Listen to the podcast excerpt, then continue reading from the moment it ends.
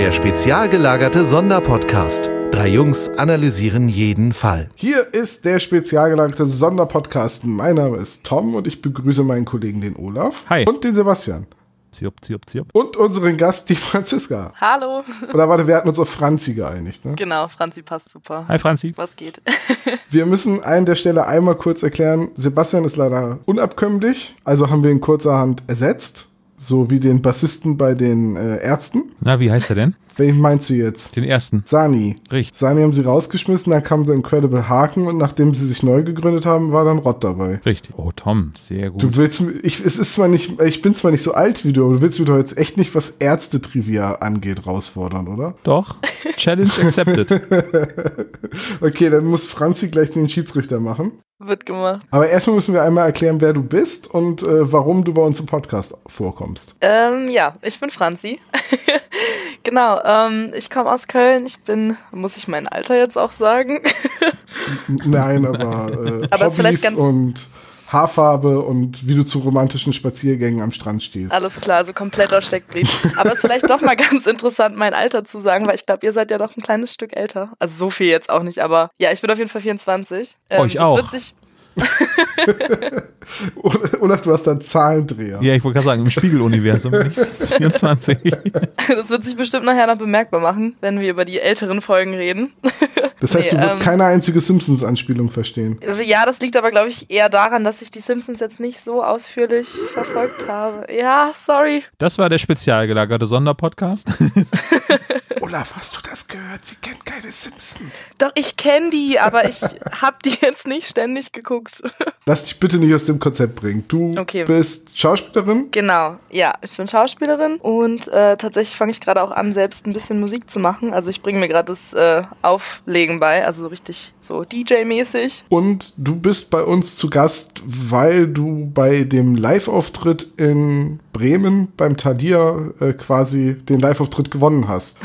Sozusagen, ja. So mehr oder minder. Das war damals so eine fixe Idee. Ich weiß nicht, wie viele Tüten Gummibärchen du für richtige drei Fragezeichen äh, Antworten bekommen hast. Einige. Einige. Und irgendwann haben wir gesagt, so viel Fachwissen, da können wir nebenher, äh, da müssen wir mit glänzen und dich in unseren Podcast einladen. Und jetzt Ja. wird der eine oder andere sagen, na Moment, hattet ihr nicht neulich gesagt, das? Ja, aber, Aber. der Live-Auftritt ist jetzt auch schon neun Monate her und Boah, Wahnsinn. Seitdem waren wir in der Terminfindung und ähm, wir hatten es nun mal versprochen und der SSP steht zu seinem Wort. Bin ich auch sehr froh drüber. Wir freuen uns auch, dass du da bist. Jetzt ist Dankeschön. der Sebastian leider nicht da, aber wir haben gesagt, nee, wir können den Termin jetzt nicht nochmal verschieben. Du hast dir die Folge gewünscht, wir haben uns auf die Folge vorbereitet und äh, ich weiß gar nicht, wie oft wir den Termin jetzt schon verschoben haben. Ich glaube, ein, zwei Mal schon, ne? Ja, ein paar, ein paar Mal mehr.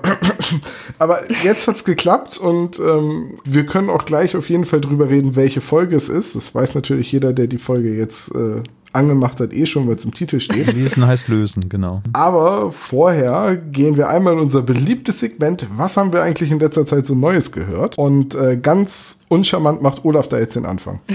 Eieiei, was habe ich gehört? Ich habe jede Menge Podcasts gehört, aber eigentlich nur so die Klassiker, so dass ich da jetzt nichts Neues gehört habe. Rammstein hatte ich beim letzten Mal schon erwähnt. Und ich habe tatsächlich sehr viel Ärzte gehört in der letzten Zeit, weil ähm, es gab in der letzten Podcast-Folge einen Kommentar von Johannes, liebe Grüße, mit einem Liedzitat und ich habe mir den Kopf zerbrochen, woher ich das kenne.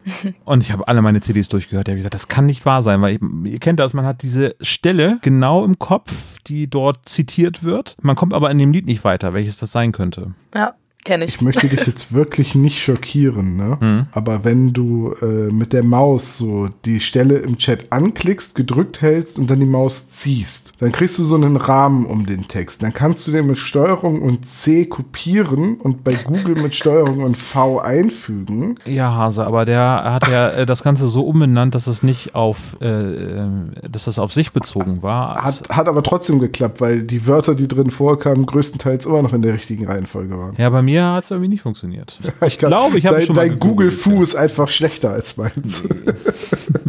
ja. es ist halt ein Mac, da ist halt alles ein bisschen zensierter, ne? ah, da warst du obendrein noch gerade in China und Ja. Naja, auf jeden Fall habe ich da das Album Planet Punk gehört. Äh, eigentlich ein ganz gutes Album, aber nicht das Beste. was ist denn, oh, oh Gott, das wird jetzt, das, Ja, ja, was ist ne- denn deiner Meinung nach das beste Ärztealbum? Ja, das beste Ärztealbum ist für mich äh, nach uns die Sintflut das Live-Album, äh, das erste, also das äh, Abschlusskonzert in Westerland. Das ist meiner Meinung nach das Beste, weil ja jetzt wieder der alte Sack der erzählt Geschichten von früher, ne? äh, aber ansonsten 13, äh, wenn man jetzt Männer sind Schweine ausklammert, ist das ein ganz großartiges Album mit Ignorama und äh, so weiter, ja. Also wirklich, Männer sind Schweine, äh, kann ich nicht mehr hören. Nee, die Ärzte spielen es ja auch nicht mehr. Das ist ja ganz nett, dass sie das nicht mehr spielen. Aber der Rest des Albums ist trotzdem super. Aber was ist? Ja, Goldenes Handwerk fand ich jahrelang super. Einhalb Love Song, Ignorama, Rebell. Ja, du hast schon recht, das ist schon ein ziemlich gutes Album. Franzi, was ist in deiner Meinung nach das beste Ärztealbum? Ja, ich habe natürlich direkt mal hier gegoogelt, welche Ärztealben es denn überhaupt gibt. Ähm, ich kenne nicht so viele von denen. Also ich kenne eher immer so einzelne Titel, weil die gibt's ja doch schon ziemlich lange. Also Bestie Menschengestalt fand ich auf jeden Fall eigentlich ganz nett. So. Puh, Jazz ist anders, gab's glaube ich auch noch, das kannte ich auch noch. Le Frisur fand ich ganz witzig. Aber wie gesagt, also ich bin ich habe die jetzt nicht so komplett irgendwie von Anfang an so verfolgt, dass ich jetzt sagen will, ich habe ein Lieblingsalbum. Ich finde tatsächlich die neuen Sachen auch gar nicht mal so schlecht. Also dieses Auch-Album von 2012, Das ist halt anders, ne? Also die haben sich Ja. ja schon gewandelt. Aber auf jeden Fall. Die haben alle was für sich so. Aber das müssen Musiker auch tun. Ja, Ja. finde ich Wenn, auch. wenn eine Band sich nicht weiterentwickelt, dann haut sie halt ein gleichklingendes Album nach dem anderen raus. Und dann hast du dann so Bands wie Slayer oder In Extremo. Und jetzt habe ich mich bei ganz vielen Leuten unbeliebt, deswegen halte ich jetzt auch den Mund und sage, dass ich Geräusch ein sehr schönes Album von den Ärzten fand. Ja, auch. Das war nämlich so meine Abi-Zeit, so, äh, wo ich eh so jugendlich Oh, wow. und Rebell war und dann kam äh, Deine Schuld raus und Unrockbar und so. Äh, Und Rockbar ist super, ne? Also. Wobei, wobei, das ist auch fies, aber wenn du das erste Mal in deinem Leben so richtig übel Liebeskummer hast, weil du nach dreieinhalb Jahren verlassen wurdest von der ersten großen Liebe und dann fährst du einfach nur im Auto und im Radio kommt nichts in der Welt. Hei, hei, hei, hei, hei. Ja, ja, ja. Farin Urlaub hat echt ein Gespür dafür, einem den Tag zu versauen. Aber beim Rock am Ring, ne, was ja jetzt gerade vor einer Woche stattgefunden hat, gab es ja äh, das große Ärztekonzert eben. Ich weiß nicht, wann die Opener oder wann das Abschlusskonzert? Also Headliner waren, ich glaube, auf jeden Fall. Ähm, denk mal, die haben mehr oder weniger das Abschlusskonzert Sonntag gespielt. Ja, mittlerweile können sie sich das ja erlauben, ne? Ja, es gibt ja auch Rock am Ring und Rock im Park. Also Es geht natürlich durch Facebook und die ganze Social Media Welt ging das ja durch, dass die drei Fragezeichen ja die Ärzte angekündigt haben. Was ich aber noch viel bemerkenswerter fand, ist, glaube einer von den Ärzten hört unseren Podcast, weil danach kam die Shitty Flut als Intro-Musik. Genau, oder? Weil, weil wir ja bekannter sind als die Shitty Flut. Auf jeden Fall. Nein, aber es ist, es passt da halt irgendwie wie, ähm, ja, Franzi, sag mal, was hast du in letzter Zeit so gehört? so jetzt musiktechnisch oder hörspieltechnisch? was du willst. Was immer du möchtest. Ähm, ja, da es ja hier um, um Hörspiele geht, genau, wollte, da dachte ich, gehe ich jetzt mal auf Hörspiele ein. Ähm, ich habe tatsächlich äh, sehr viel John Sinclair in letzter Zeit wieder gehört. Komplett von vorne nochmal die ganz klassische Serie angefangen. Oh, die Studio Braun Aufnahmen noch? Nee, ich glaube, das sind ja nochmal die anderen, ne? Also Oder ist die Edition 2000 heute schon die klassische Serie? wahrscheinlich, ja. also ich meine jetzt halt die, die äh, Hörspiele, die, wenn du bei Spotify jetzt John Sinclair eingibst, wo das dann von 1 bis, keine Ahnung, 120 oder so runtergeht. Das wird die Edition 2000 sein. Wenn es Genau, losgeht ja. mit der Nachtclub der Vampire, ist Ja, genau. Ja, das ist Edition 2000. Genau. Da gibt es aber auch nochmal die Classic-Edition, ne, wo dann die Geschichten, die noch nicht die John Sinclair-Romane sind, sondern noch irgendwie Gruselromane oder Gruselkabinett, ich weiß nicht mehr, wie die hießen, ähm, wo dann auch schon John Sinclair, John, John Sinclair, äh, warte mal eben kurz, mein Englisch ist gerade runtergefallen. Das ist einfach hier, John Sinclair ähm, noch nicht eine eigene Romanreihe hatte. Da gibt es ja noch diese Classic-Edition, wo dann Genau, die kenne ich tatsächlich aber noch nicht. Also da habe ich mich noch nicht rangetraut. Ähm, es gibt aber, glaube ich, mittlerweile auch John Sinclair Akademie oder sowas, wo der noch jung ist. Das ist doch Johnny Sinclair, ist das nicht so ein bisschen eine Parodie? Ich habe Nee, ist da nur mal Cover Parodie. von gesehen. Ach, Das ist okay. eher so eine Jugend-Mystery-Geschichte, glaube ich, ne? Ich finde auch John Sinclair ist jetzt nicht so jugendgerecht mit Sex und Gewalt und, und so. Es gibt noch äh, Sinclair Dead Zone, wo nochmal eine alternative Origin-Geschichte erzählt wird von John Sinclair. Auch mit einem neuen Sprecher schon wieder, aber von den Leuten geschrieben, die die Hörspiele produzieren. Seit Folge 73. Wäre auch mal was, wo man reinhören könnte.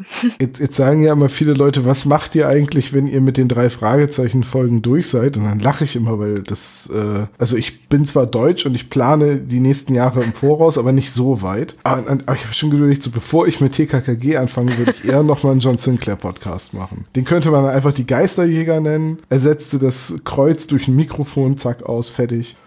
ja. Olaf, mach mal die Domain klar.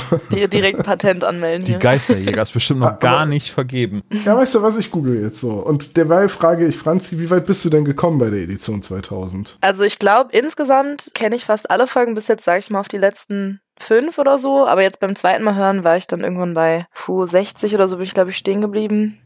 Wie stehst du Ja. denn zu den neuen Mehrteilern? Ich finde die sehr anstrengend, weil es sehr komplex geworden ist von der Erzählweise her, finde ich. Ja, also früher fand ich die echt gut. Also da fand ich super, wenn dann irgendwie mal zwei Folgen waren. Ähm, aber tatsächlich finde ich auch, mittlerweile ist es ein bisschen, es zieht sich und es sind dann irgendwie quasi drei, vier Geschichten irgendwie in einer langen verpackt und es wird stressig mit dem Zuhören, das stimmt. So mit den großen Alten und Jane Collins, das Herz. Ach, Genau. und, ach, und hast du nicht gesehen, irgendwie das, äh, da kann ich dem schlecht noch folgen. Also das ist so, ab 110 fand ich das ein bisschen viel jetzt. Ich finde, eine der besten Dreiteiler war tatsächlich das, ähm, ich weiß jetzt die Titel nicht mehr genau, aber wo sie in New York waren und äh, diese Geister, nee, oder diese, ähm, diese Hor- die Polizisten. Horrorcops? Ja, die Horrorcops, genau. Die fand ich klasse, wo er dann noch in dem Keller durch dieses Bild gefallen ist oder was das genau war. Ja, in diese andere Welt. Er hat doch hoffentlich nicht aus dem Fluss getrunken, oder? genau. Ja, apropos, Oh, das, Das ist aber schon ein bisschen her, oder? Also die Horrorcops. Ja, das ist, die Horrorcops ist irgendwo in den 30er. die sind ganz am Anfang, ja. Ja, oder noch früher, also, nee, muss sogar noch früher sein. Folge 16 hatte- sind die Horrorcops, ja. Äh, ich hatte lange Jahre nämlich nur die ersten 20 Folgen und äh, da ich die kenne und sehr gut kenne, muss es in den ersten 20 gewesen sein. Ja. Ach, das ist auch gefangen in der Mikrowelt oder irgendwie so ist es das? Nee, das ist das nicht. Das nee, ist das war davor, noch ne? was anderes. Mhm. Aber eigentlich wirklich, äh, ich habe geguckt, die Domains sind alle schon weg, also wir müssten uns was überlegen, aber eigentlich, da hätte ich noch mal Bock drauf. Wir nennen ihn einfach Topar. Ja, Das wird, aber das werden dann wirklich nur die Nerds verstehen, ne? Ja, aber dann machen wir immer nur sieben Sekunden Podcast-Folgen. So, was, was ist denn mit Die Söhne des Lichts? Die Söhne des Lichts, ja. Nicht schlecht. Kann man aber auch ein bisschen falsch verstehen, so dann gel- gelten wir nachher als Sekte. Die, ja, als Sinclair-Sekte. ähm, die, die Söhne des Lichts.de ist noch frei, ne? Olaf, chop, chop. Wenn ich das jetzt nicht reserviere und die Leute den Podcast hören und so eine blöde Domain kostet halt irgendwie 6 Euro im Jahr und irgendjemand gerade zu viel Geld hat, ne, dann ist sie weg. Dann nennen wir uns die Töchter des Lichts. Dann ist es sogar doppelt ironisch, weil wir alle keine Frauen sind. Aber Töchter des Lichts, ja, okay. Das Ich bin eine Frau. Ja, stimmt. Wär, wärst du dann festes Ensemble-Mitglied bei dem Podcast? Auf jeden Fall.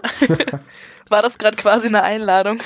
Ein Pitch war das sozusagen. Äh, ja. Es war, es war auf jeden Fall die Einladung, Franzi, dass wir beide eine Folge John Sinclair für unseren Adventskalender besprechen. Was hältst du davon? Finde ich super. Ja, Okay, sehr gerne. Dann, ne, dir obliegt dann auch die Wahl der Waffen, also der Folge. Ich werde mir was Gutes überlegen. Sehr Die Comedy-Folge ist super.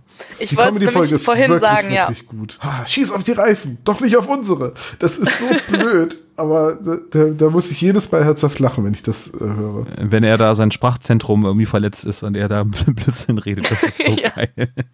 Und ich finde insgesamt die Folge ist auch sehr gut gemacht, weil, also das geht ja wirklich äh, zack auf zack auf zack. Also da hat man ja nicht mal irgendwie kurz Zeit zu atmen und fra- sich zu fragen, irgendwie, ist das jetzt gerade ernst gemeint? Was war jetzt der Witz irgendwie? Sondern es geht wirklich die ganze Zeit, so ein Witz jagt den nächsten und äh, so eine Atemlos-Folge, fand ich, finde ich super. Ja. Die, ha die haben halt auch wirklich einfach jeden blöden Hörspiel-Gag, den man machen kann, der Ja. ihnen eingefallen ist, in diese Stunde reingequetscht. Aber Ja. wenn ihr das noch im Adventskalender machen wollt, ne, bremst. ja, ja, ja, ja. Wir- Tom, was hast du denn gehört? Äh, das ist nett, dass du fragst. Ähm, ich habe Musik gehört. Ich habe in letzter Zeit keine Zeit für Hörspiele gehabt. Deswegen, äh, wenn ich zu was gekommen bin, dann ist es Musik. Und ähm, neben den Bands, die ich hier schon empfohlen habe, habe ich durch einen anderen Podcast, den ich sehr gerne höre, eine Band für mich entdeckt. Die nennt sich 65 Days of Static. Also quasi 65 Tage weißes Rauschen. Interessanter Name auf jeden Fall. Es ist auch Eine Blues-Kombo ist das, oder? Ja, genau.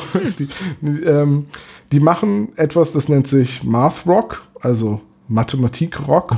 ähm, Ich höre ja sehr gerne Mathcore, was ja eine Variante des Hardcore und des Metals, ähm, also Metalcore-Musik mit eben diesen Math-Einflüssen, das heißt Störgeräusche, verrückte Taktwechsel, Jazz-Elemente, Blues-Elemente, was gerade so, was nicht schnell genug äh, aus dem Tonstudio entkommen ist. Und das ist letztendlich bei der Band auch so. Es ist im Prinzip Progressive Rock Musik, also sie verzichten komplett auf den Gesang, wenn, dann benutzen sie nur Sprachsamples. Und das ist eine sehr angenehme, ruhige Rockmusik, um nebenher zu arbeiten, also oder zu lesen oder irgendwas zu machen. Die, dieses im Vergleich zu dem, was ich sonst höre, eher ruhig und entspannt. Und ich kann ich kann es gar nicht so richtig in Worte fassen. Es ist halt genau wieder das, verrückte Taktwechsel, dann seltsame Elemente, dann tierische Sprünge äh, in der ganzen Thematik, in, das, in dem ganzen Ambiente eines Songs. Es ist abgedreht, ich find's geil und wir müssen hier ein ganzes Album verlinken, weil ein Lied alleine funktioniert nicht.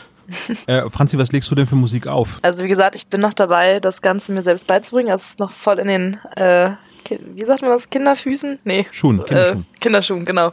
Aber ich werde auf jeden Fall äh, Drum and Bass und Dubstep auflegen. Also die volle elektronische Power. ich muss bei Dubstep leider immer an äh, Borderlands denken. Hat das jemand außer mir gespielt? Nee. Äh, ich habe es mal gespielt, aber ich kann auf Konsolen sowas nicht spielen und ich hatte das leider nur mal als Konsolenversion. Okay, also es gibt bei Borderlands diesen kleinen Roboter Claptrap mhm. äh, der furchtbar nervig ist, äh, der ein riesiges Ego hat, der den Spielercharakter immer als seinen Untertan bezeichnet und äh, der, der halt überhaupt kein Kämpfer ist und er ist einfach nur verrückt und abgedreht und nervig. Und äh, wenn man halt in, diesem, in dieser zentralen Stadt rumsteht und dann fährt er immer durch die Gegend und spricht halt Leute an. Und manchmal hört man ihn im Hintergrund vorbeifahren, wie er sagt, hey, möchtest du mal ein neues Dubstep-Lied hören? dann fährt er halt im Hintergrund durchs Bild und du hörst die ganze Zeit, wie er diese Dubstep-Geräusche macht. Finde ich super. Kannst du mir da mal einen Ausschnitt irgendwie schicken oder so? Das ja, will ich sehen. Ich, ich suche das mal raus. Ja, Kannst du gleich als Sample in dein äh, Set mit einbauen? Ja, sehr, sehr gerne. Das passt auf jeden Fall gut. Bist du denn elektronisch oder bist du auch mit Vinyl denn unterwegs? Wie planst du ähm, Elektronisch. Also komplett mit USB-Stick. Der DJ des 21. Jahrhunderts ist ja mit USB-Stick unterwegs. Echt? Ich dachte mit Spotify und. Äh Ach so, ja, das natürlich, ja, das ist äh, auch eine Variante. Wir sollten zu der Folge übergehen. Ich habe eine Hammerüberleitung. Kommen wir jetzt zu Krautrock. uh. Olaf, du, äh, du, du, du triffst da jetzt sofort, gleich beim Einstieg, einen richtig wunden Punkt bei mir, ne? Ja? Das ist, ja, das ist nämlich, ich habe mich so gefreut, das recherchiert zu haben. Und jetzt hast du eben gerade so eine Andeutung im Vorgespräch gemacht. Ich habe einfach tierisch Schiss, dass du das gleiche recherchiert hast. Ja, wahrscheinlich. Irgendwie ist es äh, low-hanging fruit, sage ich mal so. Ah, das wäre so. Ah, hm. Gut, aber Franzi, darf ich dich vielleicht als Gast bitten, wärst du so freundlich, einmal den Klappentext, was die Hülle verspricht, von der Folge vorzulesen? Ja, wenn ich jetzt die Hülle hier hätte, ne?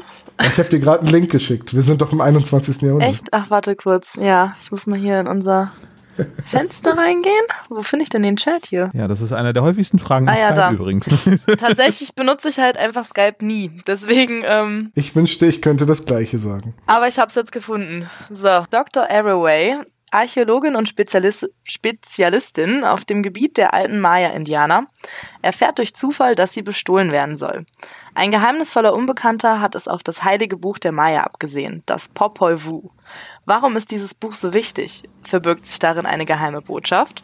Wer hat Interesse daran, sie zu entschlüsseln?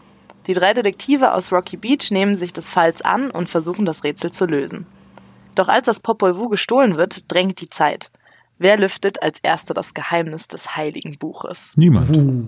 uh.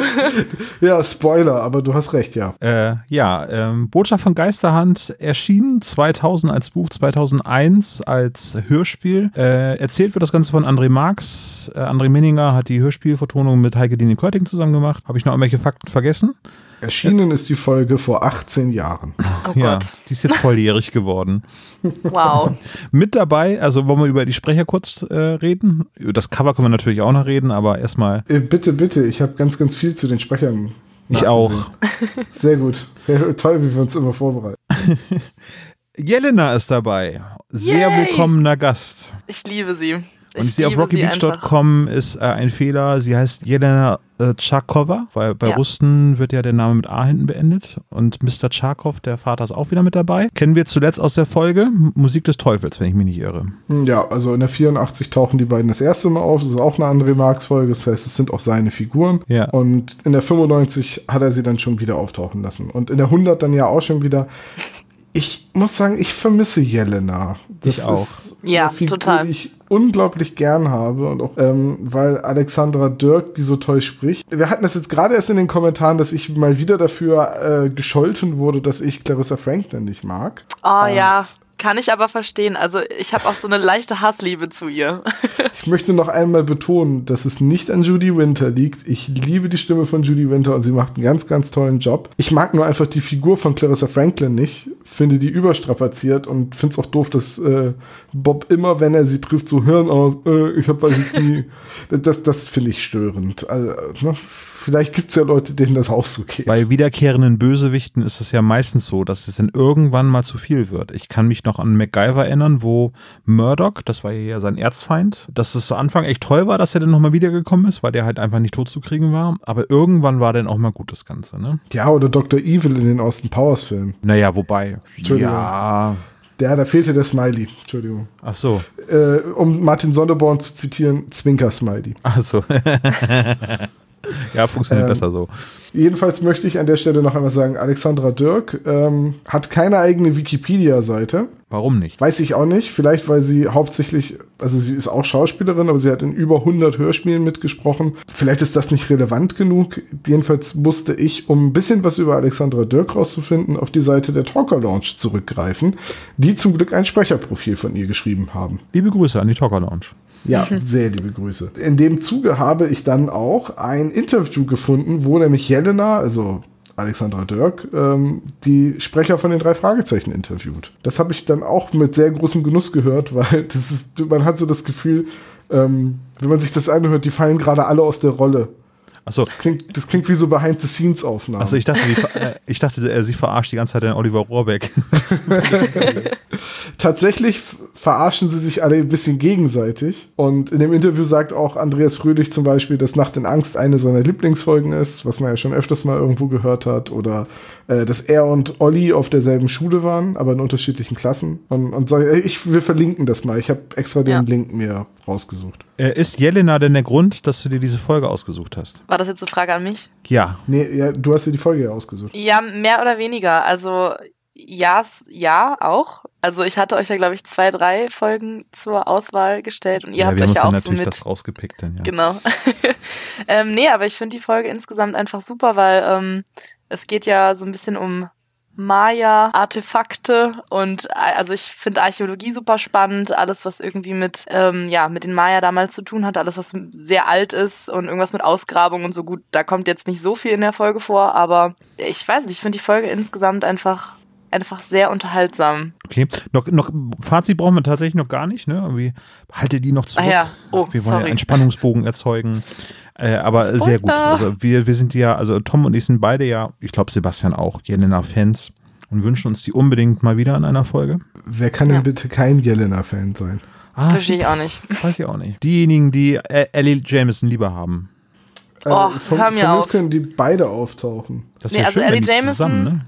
Hm? fand ich nie cool. Ich weiß nicht warum, der Zug ist an mir vorbeigefahren. Der, der Punkt ist ja, ähm, viele Leute sagen ja immer, Jelena ist so ein Eddie Jameson-Ersatz. Und das finde ich gar nicht, weil die einzige Gemeinsamkeit, die sie haben, ist, dass sie ab und zu mal Kontra geben oder nicht auf den Mund gefallen sind. Aber Ellie Jameson verteilt das ja gleichmäßig auf alle von den dreien und äh, Jelena kabbelt sich ja vornehmlich mit Justus, dem sie ja so ähnlich ist im Wesen. Ja dem hat, den hat sie richtig gefressen. Aber er sie ja auch. Also ich glaube, das ist so, beiden, so eine Hassliebe. Genau, ja. Und äh, deswegen, ich sage das jetzt an der Stelle schon einmal vorweg, um es nicht ständig im, äh, in der Aufnahme zu sagen. Ich habe das Buch gelesen und es gibt eine Szene, ähm, wo wir später noch zu kommen werden, wo ich sehr, sehr schade finde, dass die im Hörspiel fehlt. Ah, ich weiß, welche Szene. Bin gespannt. Ich glaube, ich habe das Buch nämlich tatsächlich nicht gelesen. Also ich habe einige Bücher gelesen, aber das ist auch schon so lange her ich lese die Bücher tatsächlich erst seitdem wir den Podcast machen. Äh, habe durch den Podcast angefangen, die Bücher zu lesen. Gut, ähm, spreche nochmal eben Dr. Arroway. Ja. Wer, wer mag den Namen aussprechen? Ich kann es gerne versuchen.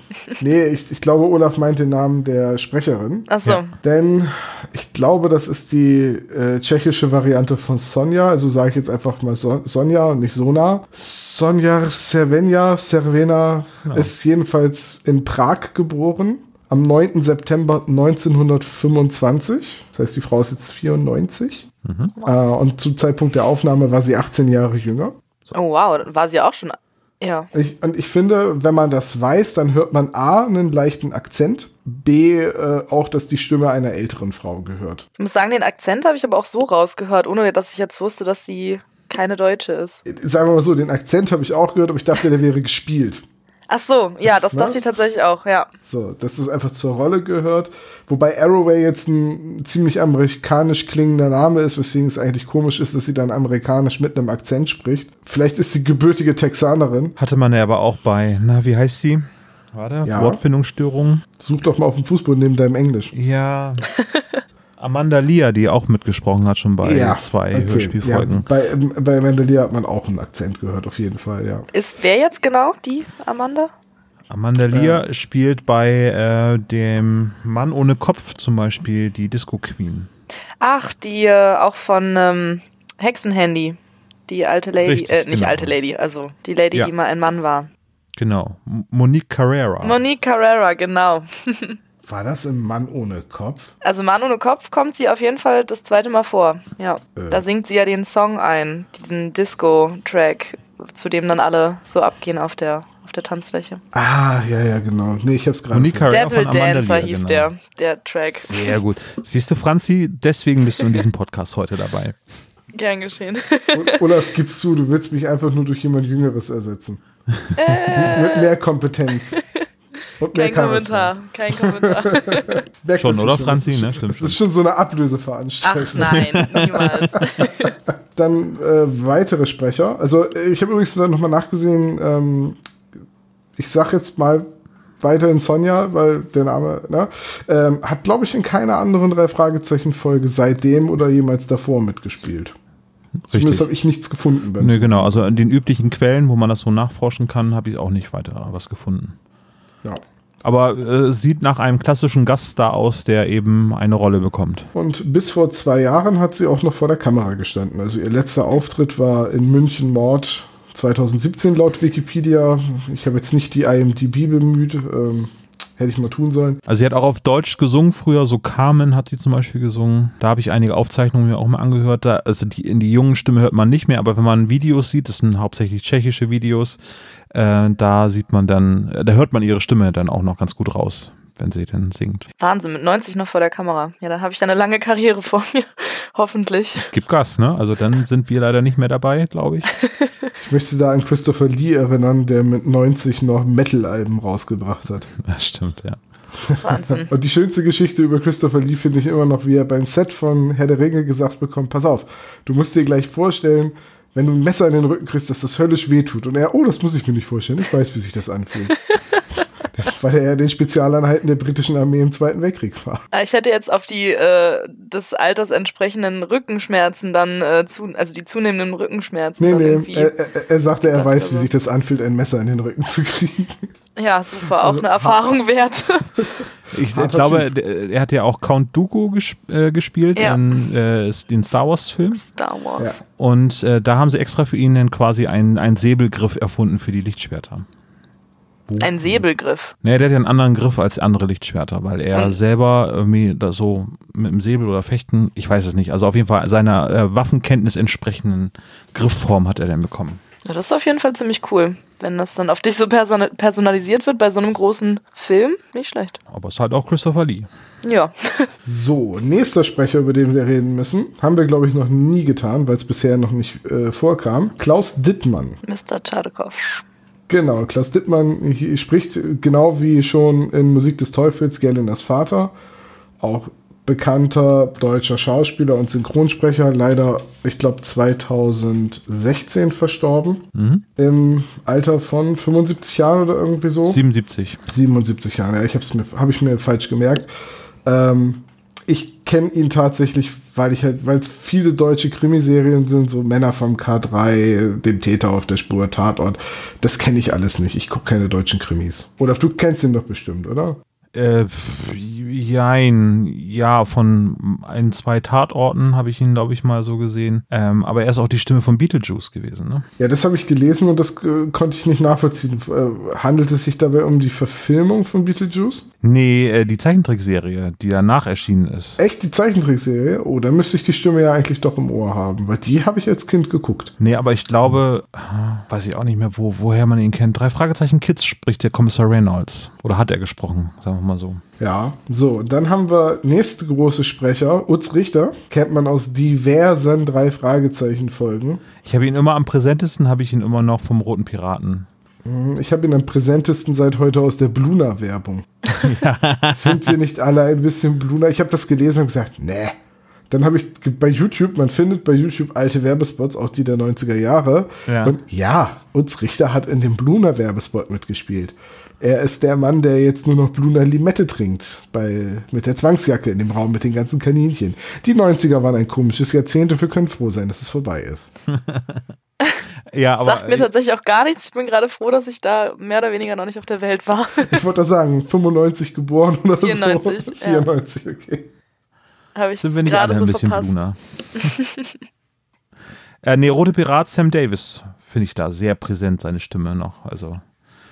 Wobei ich jetzt sagen musste, Dixon, wie Dixon beschrieben wird im Buch, kannst du sicherlich auch nochmal nachblättern, Tom. Er wird doch als äh, finster dreinschauender Glatzkopf äh, dargestellt, glaube ich. Ne? Im Hörspiel wird er so beschrieben und im Buch wahrscheinlich genauso beschrieben.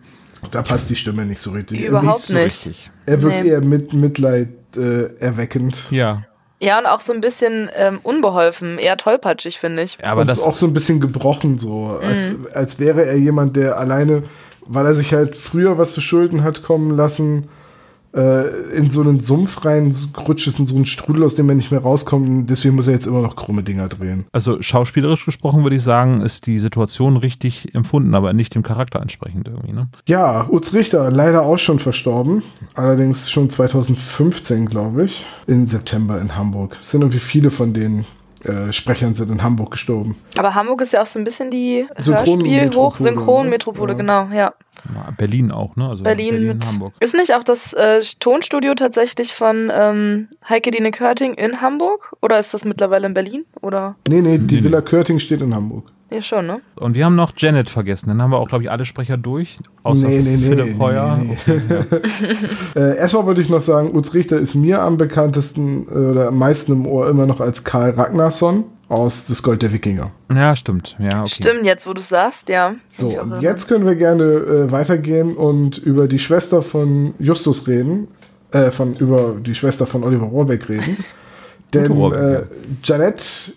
Die Assistentin, ist Ute Rohrbeck. Ute Rohrbeck ist auch Schauspielerin, Synchronsprecherin, Hörspielsprecherin und ich habe ihren Wikipedia-Artikel gelesen. Macht sie alles nicht mehr. Sie ist, die ist irgendwie 2000, glaube ich, so ziemlich von der Hörspielsprecherbühne verschwunden, ne? Sie hat in den äh, Fünf-Freunde-Hörspielen die Anne Ich synchronisiert. wollte es gerade sagen, ja. Das ist mir nämlich ganz präsent im Kopf geblieben. Und äh, sie hat in Carlson vom, äh, auf dem Dach mitgesprochen. Und äh, seit 2000 oder bis 2017 hatte sie ein Gutshaus mit einer Ziegenkäsemanufaktur, Die musste sie aufhören, weil keine Milch mehr geliefert werden, ne? wo sie selbst den Käse hergestellt hat. Also das habe ich, dass ich das mal in diesem Podcast sagen würde. Verrückt. Und ansonsten ist sie halt aber auch Filmausstatterin und Theatermalerin. Also Ja. Die baut jetzt, glaube ich, sogar so ähm, Energiesparhäuser, glaube ich. Das ist jetzt, glaube ich, das, der, der neue. Der neues, neueste Schrei. wo hast du die Info denn her?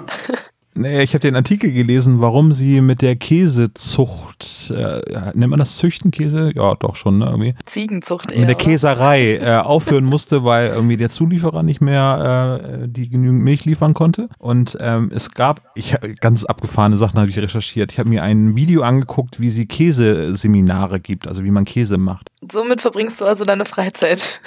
Ähm, Ja, es ist alles zu dem Podcast, es ist Recherche, aber O- Olaf hat vollkommen recht, wer sich für die Projekte von Ute Rohrbeck interessiert. Wir bauen Zukunft.de. Ist ihre Seite. Es ist, ist schon interessant, was man so alles rausfindet dann. Ja, sehr spannender Werdegang. Ich habe schon überlegt, irgendwie könnte man sich so, so ein Käseseminar anmelden, wie vom spezial gelagerten Sonderpodcast und eigentlich nur die ganze Zeit mit N reden wollen. Wir würden gerne so spezial gelagerten Sonderziegenkäse machen. Genau. Wir, hallo, äh, wir, wir möchten gerne mit äh, fünf Freunde ernähren sich laktosefrei. Damit wären wir dann noch in 2019 angekommen. Hast du das schon gehört? Fünf Freunde ähm, äh, ernähren sich glutenfrei? Ist das eine Folge? Ja. Ja, ist Nicht wirklich. Doch, Doch. doch. Nein, ihr verarscht mich doch gerade. Das muss ich direkt Nee, googeln. und fünf Freunde werden Helikoptereltern. Ähm, die Miniserie heißt Fünf Freunde endlich erwachsen. Ist erst gerade bei Europa erschienen. Bei Spotify beide Folgen schon erhältlich. Und natürlich. also das ist jetzt eine Hörspielfolge, Reihe. Ja. Mit den alten Sprechern, also mit den. Nee, mit ähm, Fabian und Marek Harloft und die anderen beiden habe ich, äh, oder Sprecherinnen habe ich jetzt gerade nicht im Kopf, aber auf jeden Fall auch prominente Europa-Hörspiel äh, gestandene Sprecher. Spielen halt Wahnsinn. Fünf Freunde, wie sie halt Mitte 20 sind. Das muss ich mir reinziehen. Das klingt auf jeden Fall sehr krass. Dann kommen auch noch die Folgen, die drei Frage, äh, die, die fünf Freunde und die Midlife Crisis, die fünf Freunde und der Rosenkrieg Nicht ernsthaft. und die fünf Nein. Freunde und Timmy der Hund ist jetzt auf einer Farm im Norden. Ich dachte, fünf Freunde und die Vorsorgeuntersuchung. Die fünf Freunde und jetzt bitte einmal husten.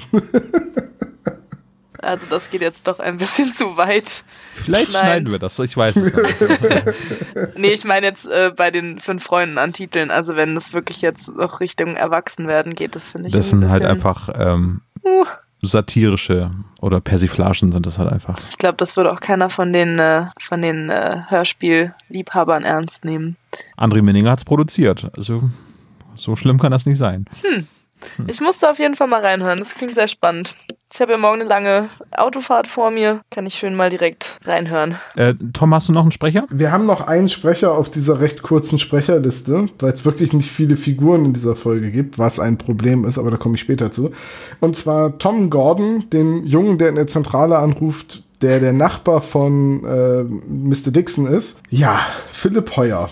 Ähm, ich habe versucht, egal in welcher Schreibweise, irgendetwas über diesen Sprecher herauszufinden. Ich habe nichts gefunden. Meine Arbeitshypothese ist jetzt, dass es der Pizzabote ist, der gerade die Pizza in der Aufnahmepause geliefert hat und den man dann schnell zwangsverpflichtet hat. Ich habe keinen Beweis dafür, ich habe aber auch nichts, was mich widerlegt und das reicht, um US-Präsident zu sein. Also ähm, ist es jetzt meine Behauptung. Nehmen wir so hin, oder? Ja, würde ich auch Au sagen. au- außer ihr sagt jetzt, ich habe das ist ein Freund von mir oder Olaf sagt jetzt, ich habe was rausgefunden. Ne, das, eigentlich bin ich das.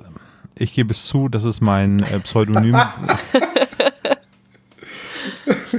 Es war ganz Hat schön schwer, meine Stimme, Stimme- so zu verstellen, ja. Ich wollte gerade sagen, da hat sich doch einiges geändert an deiner Stimme. Oh Mann. Okay, ähm, also halten wir fest, ein Gastsprecher, über den nicht viel rauszufinden war. Wenn jemand was Näheres weiß, bitte, haut's raus. Aber ich finde es ja schon beeindruckend, dass er für die drei Sätze, die er am Telefon da gesagt hat, äh, tatsächlich dann im Klappentext steht. Ja, da war halt Platz, ne? In der Folge kommen nicht so viele Ja, Leute gut. vor. Da, war, da sah die Hülle so leer aus, hat man den halt auch noch aufgenommen.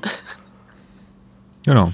Ja, Ja, und dann sind wir eigentlich auch mit den Sprechern durch. ich würde auch sagen, so lange haben wir auch lange nicht mehr über Sprecher äh, gesprochen.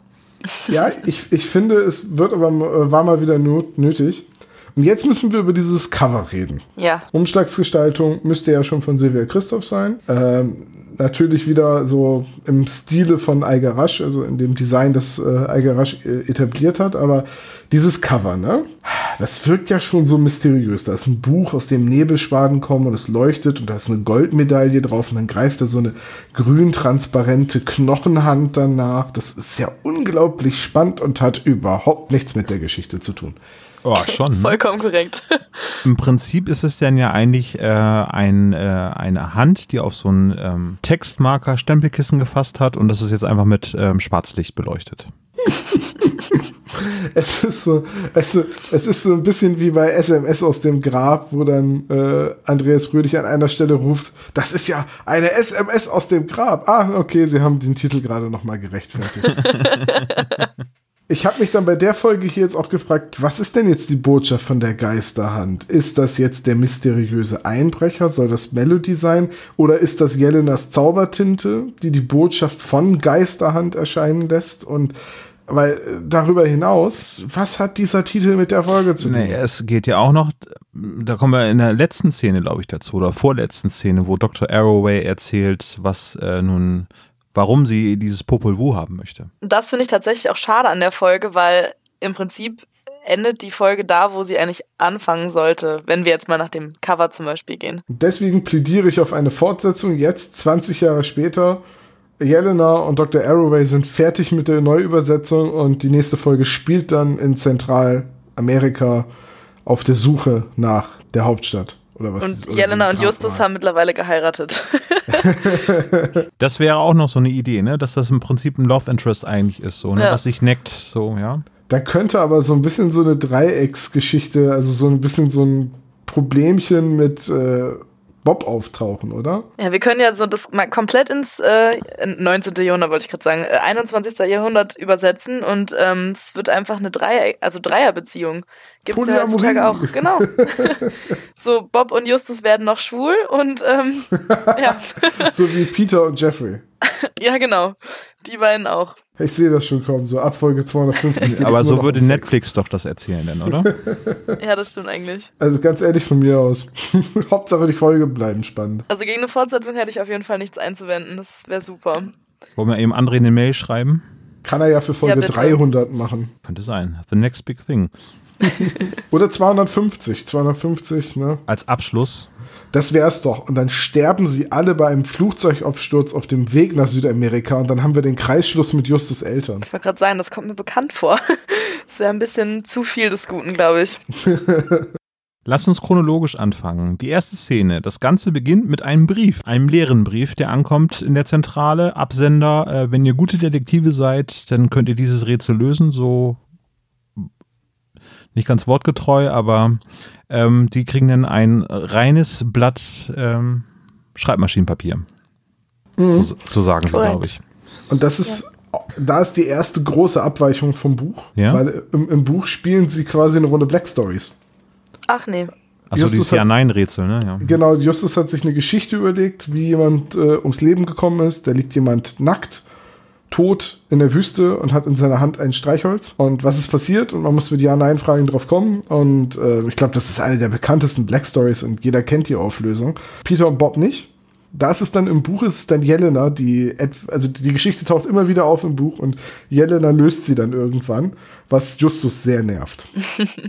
Schade, dass das rausgenommen wurde im Hörspiel. Hätte nochmal so einen kleinen witzigen Effekt gegeben, finde ich. Also tatsächlich muss ich sagen, mit dem, was man rausgenommen hat, hat man im Vergleich zwischen Hörspiel und Buch vielleicht so drei Minuten Zeit gespart oder so. Ja, aber es ist ja der eigentlichen Geschichte nicht dienlich. Ja, aber, Aber es wäre lustig gewesen. Ja, klar, aber Keep It Simple ist ja eigentlich immer schon bei den Hörspielen die Devise gewesen, ne? ja, aber Fleisch auf den Knochen und so. Aber wenn wir jetzt Keep It Simple äh, als, äh, als Regel haben bei den drei, äh, drei Fragezeichen-Hörspielen, also ich muss sagen, bei den neueren Folgen finde ich, das ist nicht mehr so ganz Keep It Simple. Also die sind teilweise ja auch echt lang mittlerweile und da brauche ich echt, da muss ich wirklich aufmerksam zuhören, um da verfolgen zu können, was passiert.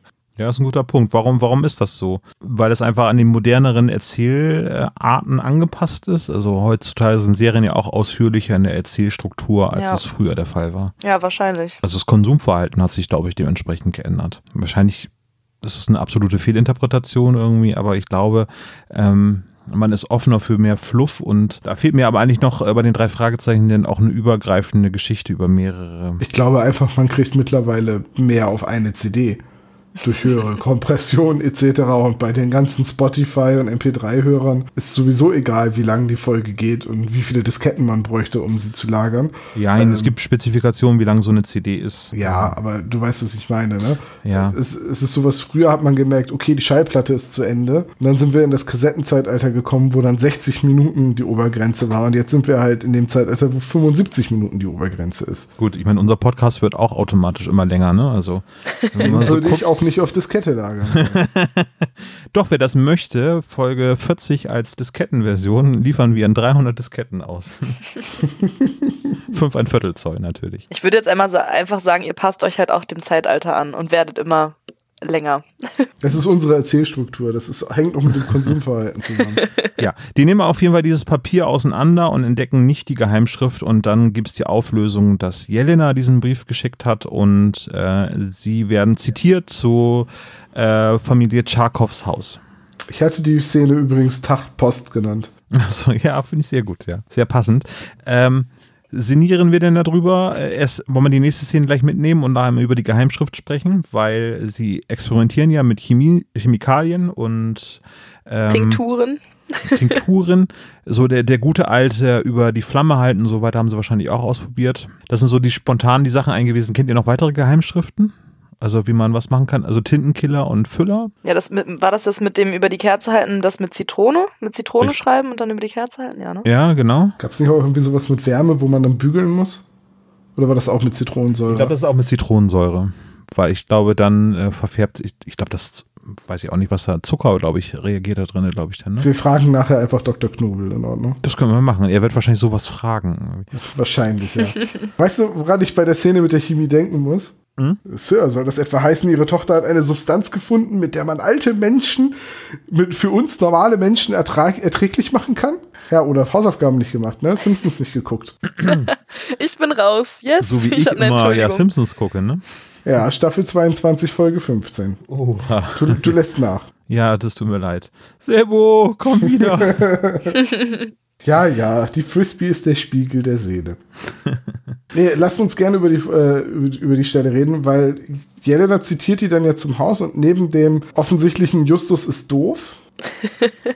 Das ist aber, glaube ich, nur ihre Vorführung äh, auf einem anderen Blatt Papier, ne? Ja. Genau, Genau. weil den, die eigentliche Botschaft war ja, ähm, ihr seid bessere Detektive als ich dachte, trefft mich um drei. Wenn ihr dieses Rätsel wirklich lösen könnt, dann kommt um drei, ich glaube, zu mir nach Hause oder so. Du hast es auswendig gelernt. Ich kann teilweise wirklich äh, Passagen der einzelnen Folgen auswendig. Also der Aber Folge. ist auch dein Job, ne? Wenn man das mal jetzt so sagen Schon ein darf, bisschen, ne? ja.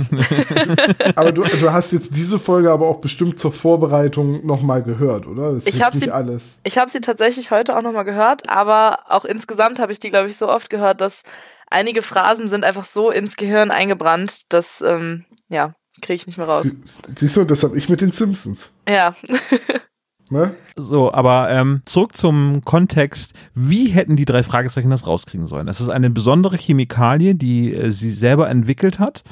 Und durch reines Ausprobieren ist es doch eigentlich unmöglich, das äh, so für diesen ganzen Text auf äh, sichtbar zu machen.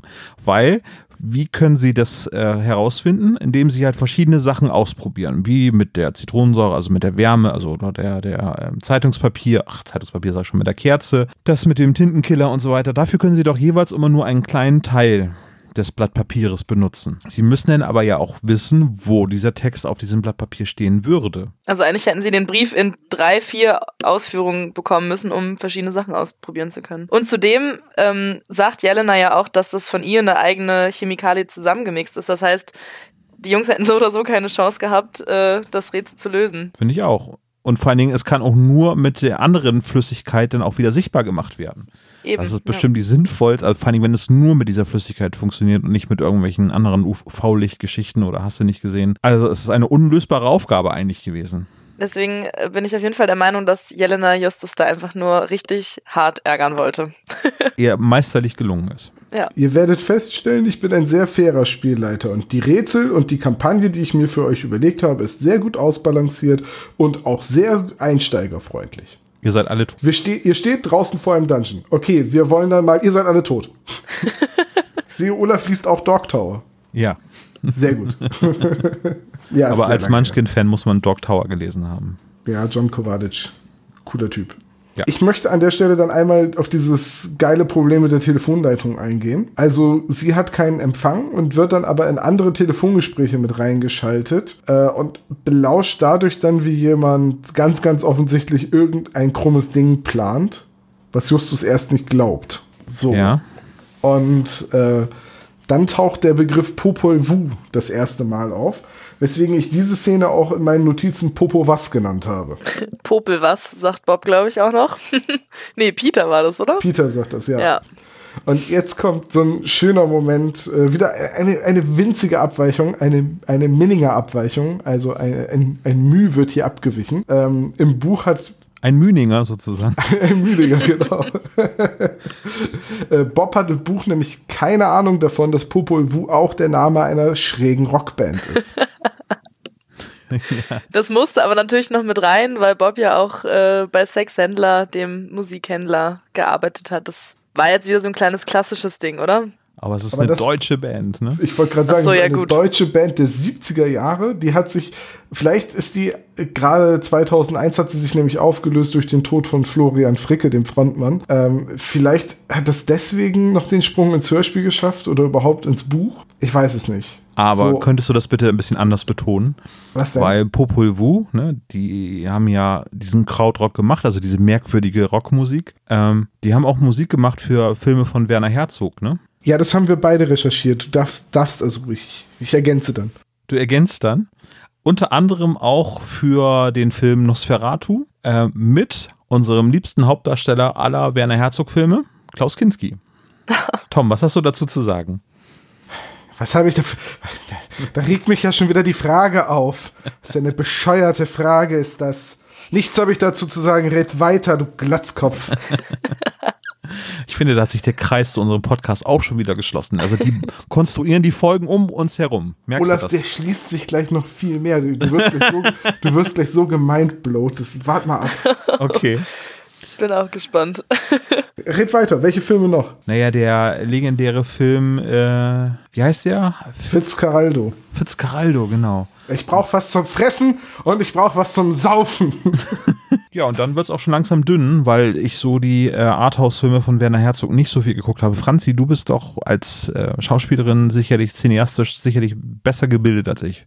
Helf mir ein bisschen auf die Sprünge. Puh, ja, ähm, ähm, ich google mal kurz. Na, na komm, deutsches Arthouse-Kino der 70er Jahre. 25 Jahre vor deiner Geburt. Da wirst du dich Wenders- Bin ich absolut raus. Fassbender. Hm.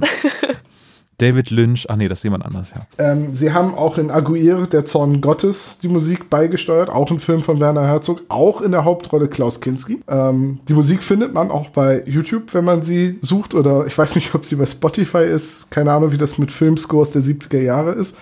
Aber ihr findet sie auf jeden Fall, wenn sie euch interessiert, was Pupol Wu für eine Musik macht, bei YouTube. Äh, Olaf, bist du bereit?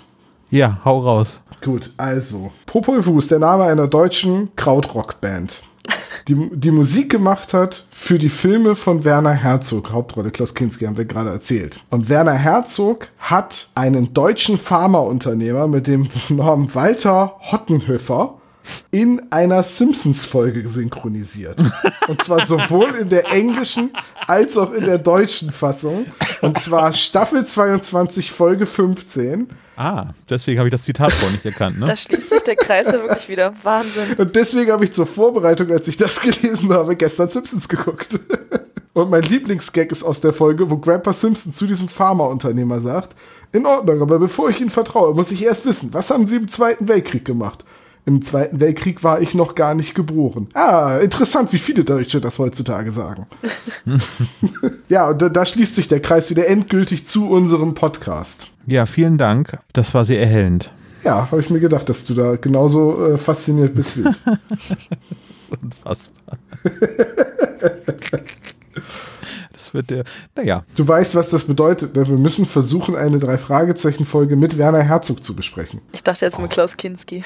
Der ist nee, der leider. ist ja schon omnipräsent. schon tot. wobei, warte, leider kann man nicht sagen, Ja. aber der ist schon tot. Das stimmt. Ähm, gut, jedenfalls äh, kommen sie dann auf die Spur des Popol Vuh und Justus weiß natürlich sofort wieder, was es ist und äh, sie kommen auch drauf, oder Jelena hat auch recherchiert, dass die letzte Übersetzung vor kurzem erst versteigert wurde. Und Bernardino, Bernardino de Valencia, oder wie hieß der? Fand ich auch super immer gesprochen. Äh, ja, irgendwie so war der Name. Es ist auf jeden Fall nicht der Name von dem, der das Buch wirklich übersetzt hat. Den habe ich mir zwar auch angeguckt, aber äh, schon wieder vergessen. Das war Francisco Jimenez.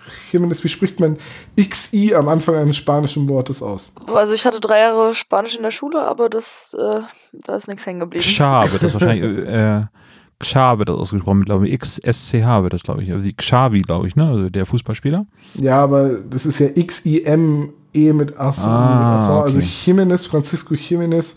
Auf jeden Fall ein Dominikanerpriester. Ähm, ja, das Originalmanuskript befindet sich übrigens mittlerweile in der Newberry Lib- Library in Chicago. Falls jemand Bock hat, für das Hörspiel noch ein bisschen zu recherchieren, günstige Flüge gibt es ab jeder großen deutschen, äh, größeren Stadt. Oder man kauft bei Amazon einfach die deutsche Übersetzung. Das wäre ja geschummelt.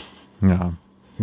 Das wäre auch ein bisschen zu einfach. Ja. Ich hatte mich noch gefragt, wie, die, wie diese Fernmeldefehler zustande kommen, aber das muss halt noch eine analoge Geschichte sein, weil ich kann mir das heutzutage nicht mehr so vorstellen. Dass man halt nur die Stimme von der einen Seite hören. Ach, wir sind jetzt wieder beim Telefonat, ja. Ja. Also ich wollte nochmal darauf zurückkommen, dass das ja irgendwie ein Fernmeldefehler sein muss, der irgendwie noch auf analoger Technik basieren müsste. So. Ist ja irgendwie die Leitung falsch geschaltet. Ist ja keine Ahnung. Gut, Äh, aber es wie- kann auch einfach Hollywood OS sein, das kann natürlich auch sein.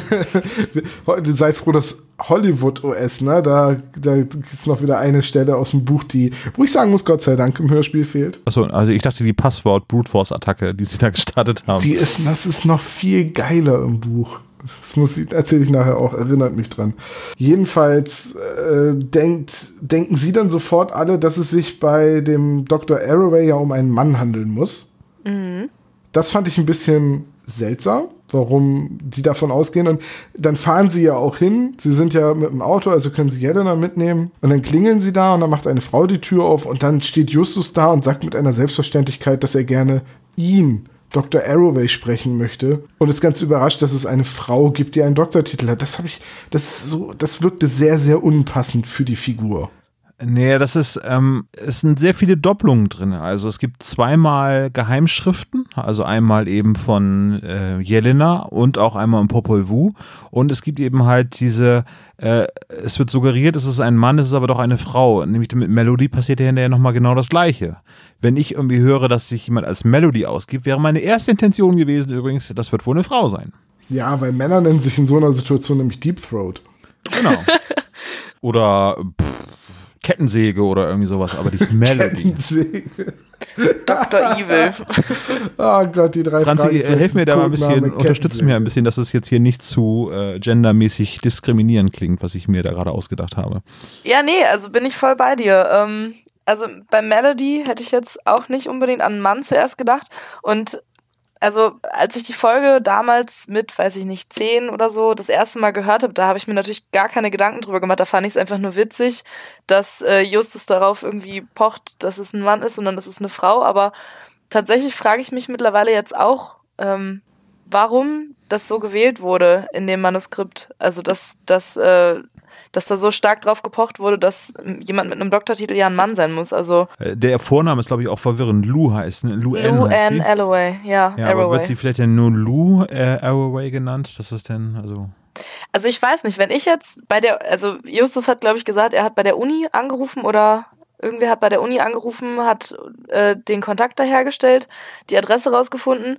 Ähm, Und da haben die Vimis ihn ganz krass getrollt. Also wenn mir jetzt jemand am Telefon sagen würde, ja, Dr. Arroway wohnt da und da, gut, würde ich natürlich jetzt auch nicht unbedingt davon ausgehen, dass es ein, eine Frau ist. Aber sobald dann die Frau vor mir steht, würde ich jetzt auch nicht unbedingt darauf pochen, ach Mensch, ich dachte, das wäre ein Mann. Also ja, bisschen strange auf jeden Fall. Hey Chief, darf ich meine Pistole schräg halten? Lou, du darfst alles, Geburtstagskind. Aber ich finde es trotzdem ganz schön eigentlich, ähm, dass zweimal dieses, ja, dieses Gender-Verwechslungsthema auftaucht. Also hat irgendwie eine Stimmigkeit. Ja, machen sie konsequent falsch, ne? die ganze Zeit. genau. Ich, ich habe die Szene dabei dann übrigens Popo voll genannt, weil ich dachte, äh, die Dr. Arroway ist kurz davor, Justus einfach übers Knie zu legen. es klingt zumindest so. Aber dann, als sie quasi die Visitenkarte bekommen hat und äh, sie ihr den Sachverhalt erklären, ähm, während sie im Buch die Tür einfach vor der Nase zuschlagen will, bis Jelena das mit dem Popol Vuh sagt, wird sie dann ja im Hörspiel sofort sehr aufgeschlossen und sagt, na dann kommt mal rein und guckt euch um. Ja. um dann später nochmal ihre Stimmung komplett kippen zu lassen. Also das ist ja dann wieder sehr, äh, aber das ist ja in den 90er Folgen eh so, dass es dann ganz viele ähm, Personen gibt, die sehr wankelmütig sind, sage ich mal so. Ja, ich erinnere da nur mal an das Labyrinth der Götter. Ich Ja, wollte es genau. gerade auch sagen, weil genau die Folge habe ich mir nämlich von euch gerade gestern angehört, Ah, weil das gut. auch eine meiner Lieblingsfolgen ist. Und äh, ja, ich muss das auch feststellen im, im Nachhinein betrachtet. Also der ist ja wirklich komplett schizophren. Was? Ich bin doch nicht cholerisch. Hallo! Kommt herein, meine Freunde. Da will er ihnen ja noch Geld zahlen. Und dann am Ende ist er sauer, dass er, äh, dass sie das Geld nicht annehmen wollen. Also strange. Wie kann ein Mensch behaupten, dass ich aggressiv wäre? Uralter äh, TV-Total-Knopf. Ir- Irgendeine Nippel Assi-Talkshow aus das den Ding 90ern. Nippel, ja. Ja. Ich darf das Wort Nippel hier nicht Wir sagen. dürfen sonst das wir nicht so- sagen, Franzi. Du Ach so, sind oh. Sofort wieder Parental. Upsi. Explicit äh, Ja, sofort wieder Content. explicit stempel. Kann ich mal wieder einen Button setzen, ne? Habe ich lange nicht mehr gemacht. Das habe ich einmal gemacht irgendwie und dann haben wir Kommentare bekommen. Wow, die Folge ist explicit. Was habt ihr gesagt? Nippel. Wo wir schon äh, bei dem Wort gerade waren, äh, kleiner, kleiner Einschwenker. Ich vermisse ja Stefan Raab in TV Total Total. Okay, das war jetzt doppelt. Aber ihr Nee, wisst, ist was aber ich äh, sachlich richtig. Wir sind ja auch die, die Ärzte-Fans. Ich vermisse tatsächlich Stefan Raab und alle seine Shows, aber nicht TV Total. Er Gut. war da die letzten zehn Jahre so schlecht vorbereitet. Äh, Ja, es wurde so, schlechter. Das stimmt. Ähm, ich, äh, Stefan Rapp hat irgendwann mal eine Folge, ich weiß gar nicht mehr warum, aber er hatte eine Folge aus New York, nee, eine Woche lang aus New York gesendet, aus so einem improvisierten Studio. Und in der Woche hast du so richtig gemerkt, ja, da hat er gerade richtig Bock drauf und er hat so richtig Spaß dabei und ist so richtig mit Eifer bei der Sache. Und kaum war er wieder in Deutschland in seinem Studio, war es wieder so Schema F. Ja, es wurde zum Schluss auf jeden Fall, äh, es ist äh, den Berg runtergegangen. Ich So wie vermisse unsere Schlag von Podcasts jetzt auch so sind, ne? Irgendwie, Wenn man immer merkt, so, ah, Tom ist satt. So, weiter jetzt, komm hier. Mit Tacheles. deinem Text. Ähm, die Assistentin äh, wird vorgestellt. Dann geht es halt um das, den vermeintlichen Diebstahl des Popovus. Äh, der vermeintliche Ge äh, Gegenspieler oder der Bösewicht wird eingeführt, Palmer Dixon. Und ähm, äh, ja, laut den Informationen der drei Fragezeichen soll ja am nächsten Tag das Popelvuh geklaut werden. Das heißt, sie wollen am nächsten Tag sich auf die Lauer legen, um ihn dann zu überraschen, auf frischer Tat, damit er endlich ins Gefängnis kommt und nicht mehr sie behelligen kann. Und dafür muss er auf frischer Tat ertappt werden. Was ja Also tatsächlich auch von ihr kommt. Sie will ja, Ja. dass der auf frischer Tat ertappt wird. Und äh, dann gehen sie eigentlich erstmal nach Hause wieder und dann kriegen sie am nächsten Tag in der Zentrale den Anruf, da, da war der Parma Dixon dann doch wohl schneller, weil das Popol Vuh ist geklaut worden. So, und dann fahren sie hin zur Spurensuche, nehmen ihr Fingerabdruckset und was nicht alles mit. Ähm, und dann sehen sie ja, wie Palmer Dixon draus ist. Also ich finde, man kann die Szene so tatsächlich so ein bisschen abkürzen.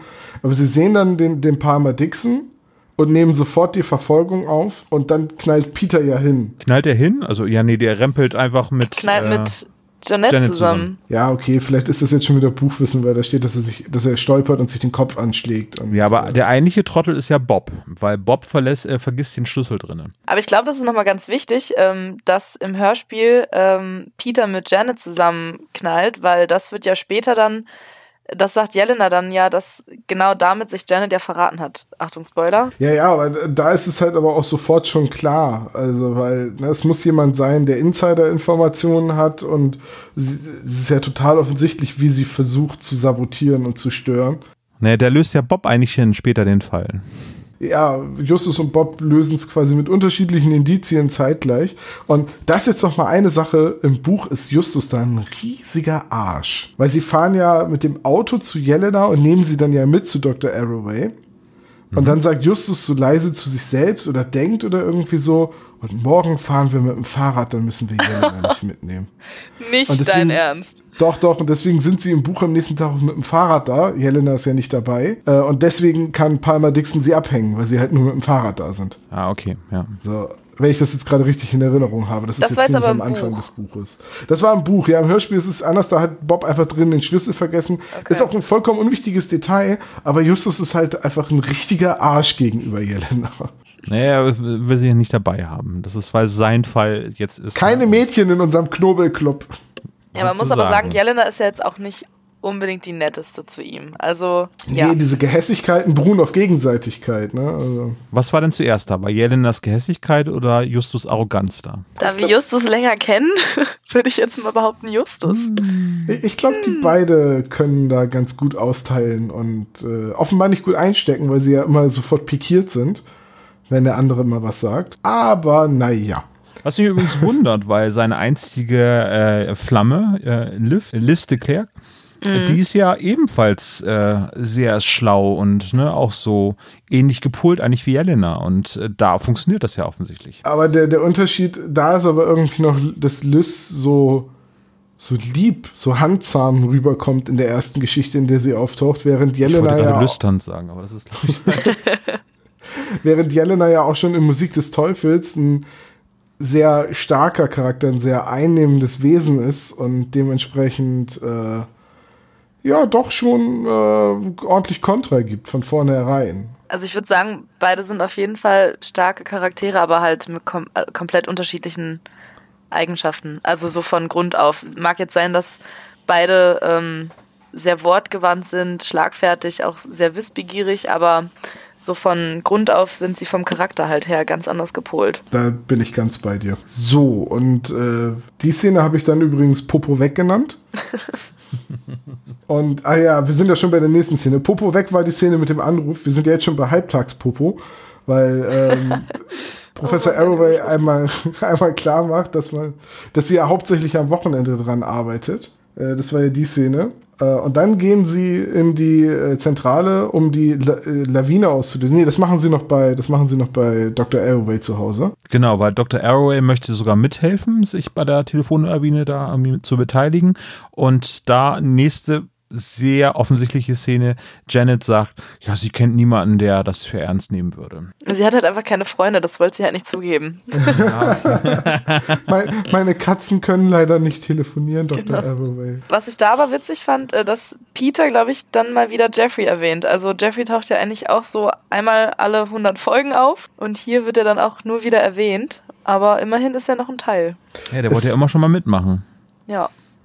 Und es hält sich ja auch immer wieder, kommt immer wieder dieses, ah, die sind da so am Rumtucken und bla. Und ähm, ich, ich persönlich bin davon, glaube ich, genauso genervt wie die Autoren.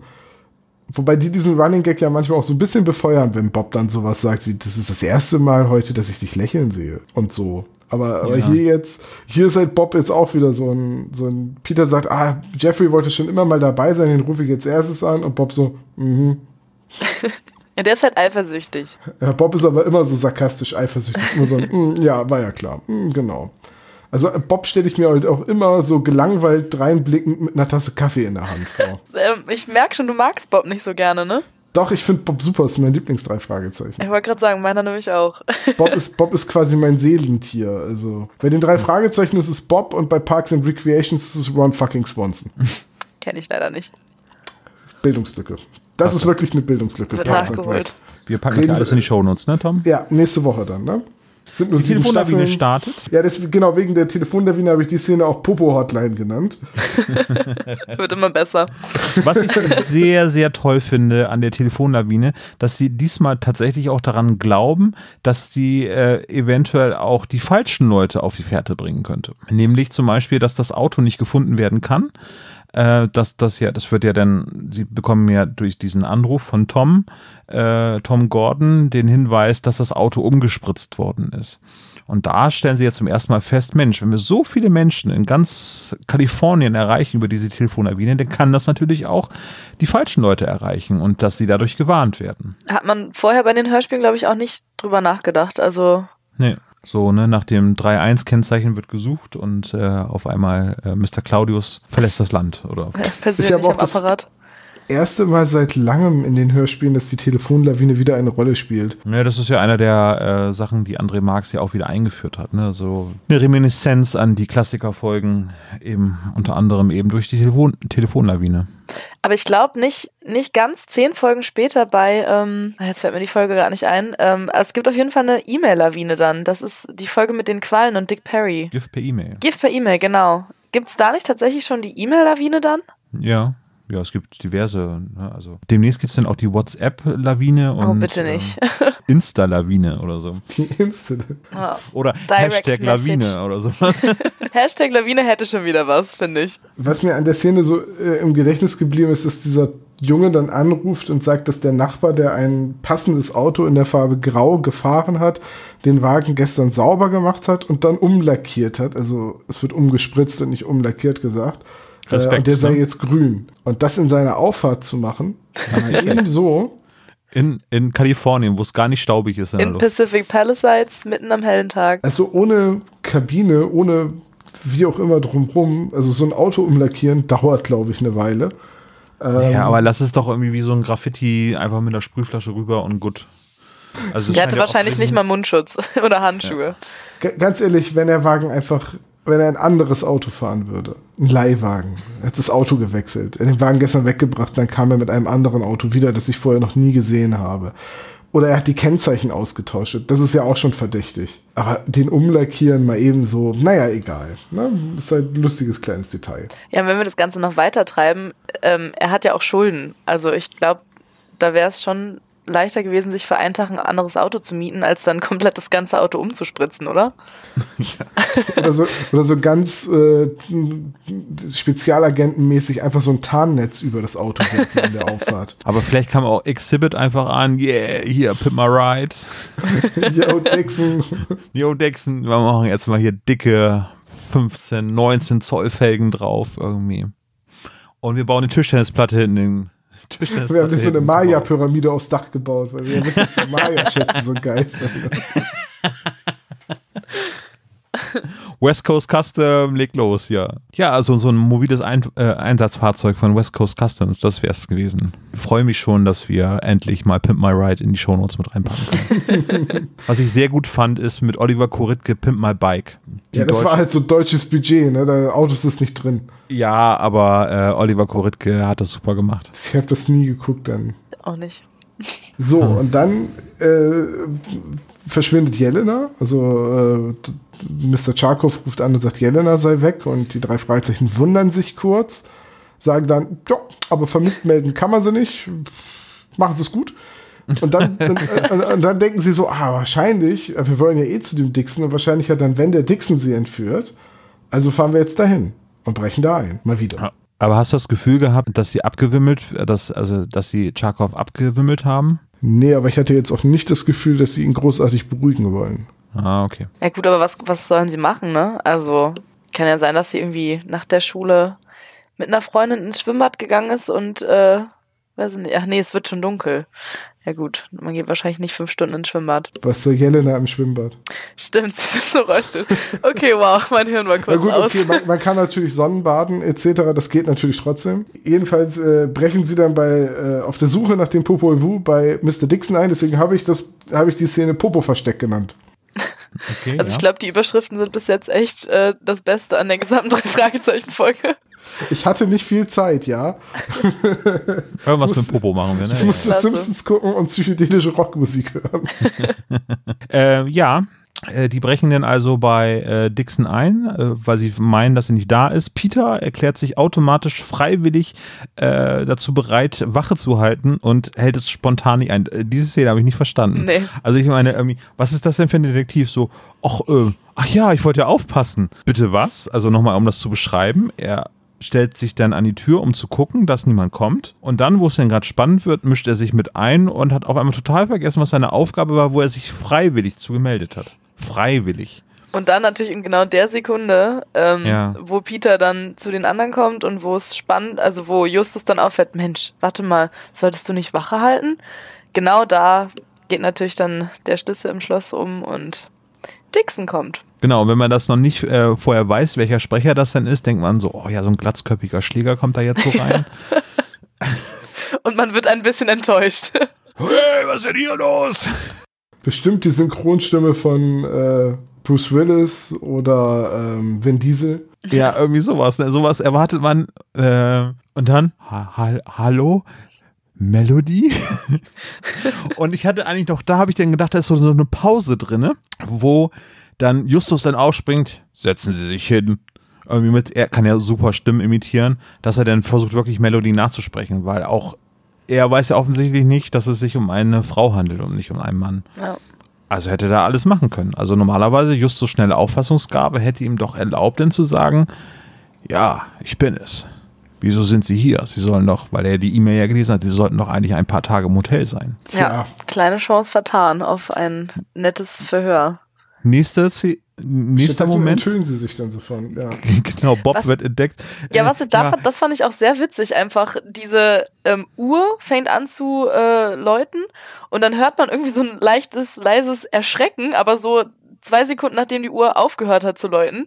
Und dann wird Bob ja quasi hinterm Sofa entdeckt. Also das habe ich gar nicht verstanden. erfahrener Detektiv. Ja, ich bin's, äh, Bob Andrews, äh, äh, wohnhaft in Rocky Beach, meine Telefonnummer so und so. Ja. Komplett Identität. Drop hier, hast du alles, kein Problem. Ja. Bob ist aber auch einfach der schlechteste Lügner von den dreien. Ist das so? Das ist, ja, das ist schon. Also, Ich dachte immer eigentlich, wenn- Peter ist eher der schlechteste Lügner, oder? Nee, Peter hat immer schnell dieses, ja, wir sind hier für ein Schulprojekt. Okay, gut, die Ausrede hätte jetzt vielleicht nicht gezogen. Wieso liegt denn hier Stroh? Äh, das ist für ein Schulprojekt. Aber, ähm, also Bob ist immer dieses, ja, äh, äh, äh, ja, also, hallo. Dabei ist er doch eigentlich der Belesenste. Also sollte doch Ja, vielleicht schnell. Er ist trotzdem ein schlechter Lügner. Oder einfach nur eine sehr ehrliche Seele. Wer weiß. Ähm, jetzt kommt die Szene, die im Hörspiel ein bisschen anders ist als im Buch, weil im, im Hörspiel ähm, zählen sie dann ja eins und eins zusammen und verdächtigen dann ja auch Jeanette und äh, brechen dann mehr oder minder ja auf. Also Justus schickt die beiden dahin und er fährt irgendwie zu Mr. Charkov. Im, im, Im Buch ist es so, dass Justus dann die grandiose Idee hat, über die E-Mail-Adresse von Melody die IP-Adresse von Melody rauszufinden. Und zwar, indem er ein trojanisches Pferd programmiert, okay, ja, ich werde hellhörig. das er dann per E-Mail verschickt und sobald die E-Mail auf der anderen Seite ankommt oder angeklickt wird, ähm, übermittelt das trojanische Pferd dann per SMS an Justus Handy die IP-Adresse von dem Gerät, das äh, die E-Mail empfangen hat. Das ist verdammt Hightech. Mit der Information stürmt Justus dann, weil sie da in der Schule sind. Man erfährt ganz, ganz viel über die Lehrer der drei Fragezeichen. In, in Den Informatiklehrer, ne? Ja. ja, den Informatiklehrer Mr. Kent und auch die Englischlehrerin Mrs. Johnson und was nicht alles. Jedenfalls äh, stürmt Justus dann in das Computerlabor, obwohl er gerade eigentlich anderen Unterricht hätte und äh, ruft dann darüber äh, das ab und, und ruft dann beim Provider an und äh, sagt, dass er schon wieder gehackt wird und äh, dass jedes Mal, wenn er sich dann beim Provider beschwert, äh, ehe man ihm dann sagt, wem die IP-Adresse gehört, die ihm gerade hackt, äh, würde immer eine halbe Stunde vergehen und bis dahin wäre schon wieder alles gelaufen. Und das glaubt die Frau ihm dann und gibt ihm dann ein Passwort, mit dem er alle Benutzerkonten, die einer IP zugeordnet sind, sehen kann. Wahnsinn. Und darüber, und darüber findet er dann raus, dass das aus dem Haus von Mrs. Arroway passiert sein muss. Und deswegen verdächtigt er dann Mrs. Arroway. ja, da bin ich doch fast froh, dass sie es im Hörspiel abgekürzt haben. Richtig, da, bei der Szene bin ich auch richtig froh, dass die im Hörspiel nicht drin ist. Das war sozusagen ein Close Call, würde ich sagen. Auch dass Justus Unterricht verpasst, um dann halt diese Sachen nachzuforschen. Skandalös. Ja, aber Peter sagt sogar noch zu ihm, bei dir ist es ja nicht so schlimm, wenn das passiert, weil du bist ja eh clever als alle anderen. Hat er ja schon recht. So, jedenfalls kommt Justus dann auf die Idee, zu Mr. Charkov zu gehen, um sich den Brief. Nee, Mr. Charkov ruft an und sagt: Jungs, Jelena ist entführt worden, ich habe einen Erpresserbrief bekommen. Also fährt Justus dann zu Mr. Charkov und die anderen beiden werden zu Mrs. Arroway geschickt. Und Aber vorher hat Bob ja schon seine, ähm, ähm, seinen die. Janet-These und dann werfen Genau. sie die aber gleich wieder über Bord. Nee, Justus wirft die über, den Bo über Bord. Ja, wobei die Arroway-These ergibt noch weniger Sinn. Also Ja. von daher. Hm. Also da, da hat Justus ausnahmsweise mal mit seinen Überlegungen den Plan verschlimmbessert. Jedenfalls, wie Peter und Bob dann beim Dr. Arroway einsteigen und sich umgucken und von ihr dann erwischt werden und ihr dann auf die Nase direkt zusagen, dass sie hinter dem Ganzen steckt, das ist so unglaublich doof und so unpassend. Das ist nur drin, damit man spielen kann, wie sich der eine Charakter echauffiert. Jein, es fühlte sich so an, als wenn die beiden jetzt auch mal sozusagen den großen Auftritt von Justus nachäffen wollen. So, so habe ich die Szene verstanden. Ja, aber es hat überhaupt nicht hinbekommen, beziehungsweise das Ganze sehr unsicher und kläglich rüberkommt. Und auch ein bisschen, ja, ich will jetzt Und- nicht unverschämt sagen, aber Aber ich glaube, im Prinzip ist das auch genauso gewollt. gut, das kann ja natürlich sein. Von den beiden gewollt. Nee, von André Marx so gewollt. So, aber ja. wahrscheinlich, das ist eine These natürlich, ne? Also ich kann das nie, niemals belegen, aber es wäre eine sehr schöne Vorstellung, dass André Marx das genauso hat versucht zu inszenieren in diesem Moment. Ihr könnt ihm ja mal eine E-Mail schreiben und nachfragen. Ja, das äh, könnten wir machen. Naja, Justus ist dann jedenfalls bei Mr. Charkov, versucht sich was zu notieren, ich glaube eine Telefonnummer, und stellt dann dabei fest, dass er den Stift von Jelena in der Hand hat und kommt dann auf die brillante Idee, den Briefumschlag äh, zu unterschreiben oder nachzuzeichnen und findet dann Jelenas Botschaft. Die übrigens nie gelöst wurde, was da genau drauf stand. Na, wahrscheinlich stand da einfach nur Jeanette drauf. Wegbleiben. Und dadurch, dass es in der Tinte von Jelena äh, geschrieben ist, ist auch klar, wer, ja, also was Janet dann getan hat. Ähm, naja, jedenfalls äh, sagt Justus dann, er muss los. Er weiß jetzt, wer dahinter steckt. Bob und Peter haben quasi die gleichen Gedankenblitz dann, als sie, oder nee, Mrs., äh, Dr. Arroway hat dann ja die Idee. Mhm. Und dann fahren sie dahin und dann gibt es quasi den Showdown mit äh, Janet und am Ende haut Justus ihr die Tür ins Gesicht. Was ich wiederum unglaublich lustig finde, weil es, ne, das ist einfach äh, schön, mal, schön, schön einfach mal so ein, so ein Slapstick-Moment.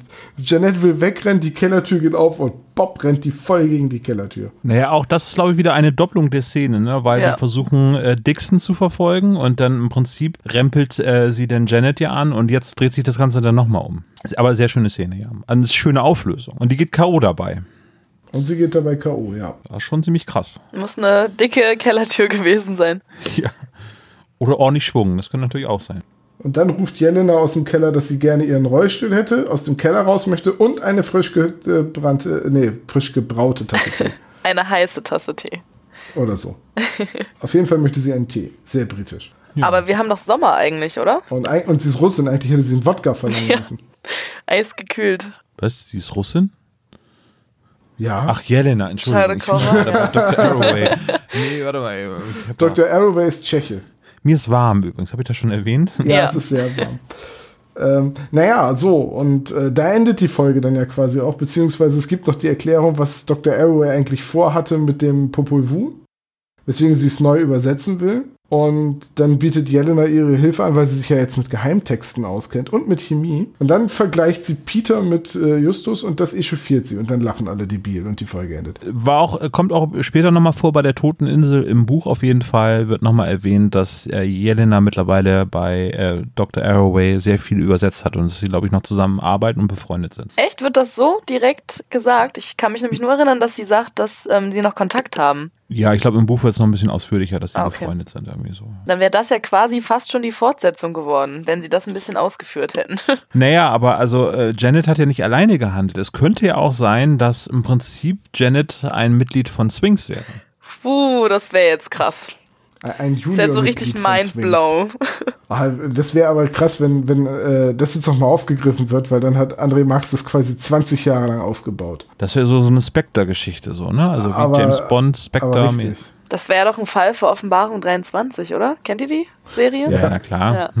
So, und jetzt fehlt eine Szene im Buch, nämlich da, wo Justus niedergeschlagen wird beim Versuch, äh, Jelena zu befreien und dann mit ihr im äh, Keller eingesperrt wird.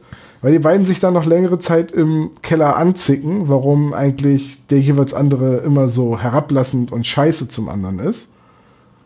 Und das ist eigentlich ein Moment, wo das ganze Missverständnis, auf dem diese Hassliebe beruht, mal aufgegriffen wird und am Ende, als die beiden quasi fertig sind mit ihrem Streit und ihrer Diskussion und sich wieder darauf besinnen, dass sie eigentlich versuchen sollten, aus dem blöden Keller rauszukommen und zusammenzuarbeiten, äh, das ist eigentlich so ein Moment, in dem die Charaktere auf einmal so eine tiefe Sympathie füreinander haben, so eine Verständnisebene. Und es ist so schade, dass das im Hörspiel fehlt, weil es ist einfach mal ein Moment, wo Charakterentwicklung stattfindet. Ja. Wobei jetzt zugegebenermaßen in Folge 100 ist Justus dann schon wieder ein bisschen mehr ablehnend, so Jelena, warum denn Jelena, warum holst du denn Jelena dazu und so weiter, aber ne, schade halt, dass diese Streitszene fehlt. Ja, das wäre so ein bisschen für, Meta, für den Metaplot wäre das äh, nett gewesen, ja. Ja, wobei auf der anderen Seite wäre dann halt schon klar gewesen, dass es sich äh, bei dem Bösewicht um Janet handelt, obwohl Dr. Arroway und Bob die Erkenntnis noch nicht hatten. Weil das ja, Ja. im Hörspiel danach passiert. Und, äh, aber so ist, fährt Justus da halt hin. Und am Ende taucht Justus einfach auf dem Keller auf. So, Ja, es hat der Überraschungseffekt dann genutzt worden, ne? Vielleicht Ja. war das auch die Intention dahinter. Aber ich finde es auch, jetzt gerade wo du es erzählst, ich finde es auch schade, dass die Szene fehlt. Ich glaube, ich muss das mal im Buch nachlesen. Ist auf jeden Fall eine schöne Szene im Buch. Wollen wir unsere Fazits mal eben. Franzi, dir gebührt natürlich hier der Anfang. Wie ist denn dein Fazit zu dieser Folge? Du hast ja vorhin schon ein bisschen was Ja. angedeutet, aber. Ja, genau. Ich habe ja vorhin schon einiges gesagt. Ja, also ich glaube aber, also das, was ich am meisten an der Folge mag, äh, ist wahrscheinlich gar nichts, was wirklich mit der Folge direkt zu tun hat, weil ähm, die Folge mich einfach sehr an meine Kindheit erinnert, weil ich glaube, das war tatsächlich eine der ersten Folgen, die ich gehört habe oder an die ich mich bewusst erinnern kann. Und immer wenn ich diese Folge höre, denke ich so an früher die gute alte Zeit zurück, weil ich mit meinem Bruder auf dem Dachboden saß und Lego gebaut habe und diese Folge gehört habe. Aber natürlich, äh, inhaltlich, also wie gesagt, Jelena, ich, ich mag Jelena als Charakter einfach total gerne. Dann auch wirklich diese, immer wieder dieses Aneinandergeraten mit Justus, finde ich super amüsant, kann man sehr gut zuhören bei, sehr, sehr viel Lachen auch. Und äh, ja, dann einfach dieses auch, dieses Angedeutete mit dem ganzen Maya-Kulturschatz. Ja, alles in allem eigentlich äh, trotz der ganzen Sachen, die wir jetzt genannt haben, die vielleicht nicht ganz so viel Sinn machen, aber das ist ja auch Hörspiel, es ist ja nicht komplett Realität. Also ich finde an sich eine schöne Folge einfach zum Hören. Die ist doch sehr rund und hat irgendwie auch viele typische drei Fragezeichen-Elemente.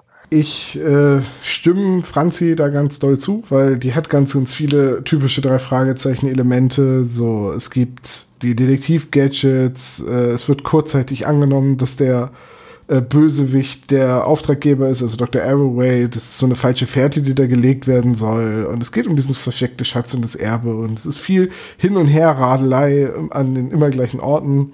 Ähm, ich finde das auch ein, ein, gutes Hörspiel. Ich fand das auch einen schönen Fall. Was mich natürlich so ein bisschen wurmt, ist, dass dieser Titel Botschaft der Geisterhand einfach Was? überhaupt nichts. Ja. Äh, Von Geisterhand, naja, Botschaft. Naja, trotzdem. Also der, der, der Titel hat so irgendwie.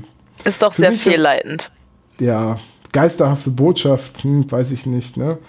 Gut, zugegeben, das Maya-Buch wäre genauso irritierend, weil letztendlich ist das Popol Vuh ein MacGuffin. Ja, es, es hätte auch die ganze Zeit, es muss nicht um ein Buch gehen, es hätte auch die ganze Zeit irgendwie um eine Grabinschrift oder eine Totenmaske oder einen Zeremoniedolch oder was auch immer gehen können. So, so hat natürlich schon wieder die Doppelebene mit der Geheimtinte und so, aber das hätte auch alles ohne das Buch funktioniert. Aber ja, schöne Folge, freut mich, dass Franzi sie sich ausgesucht hat.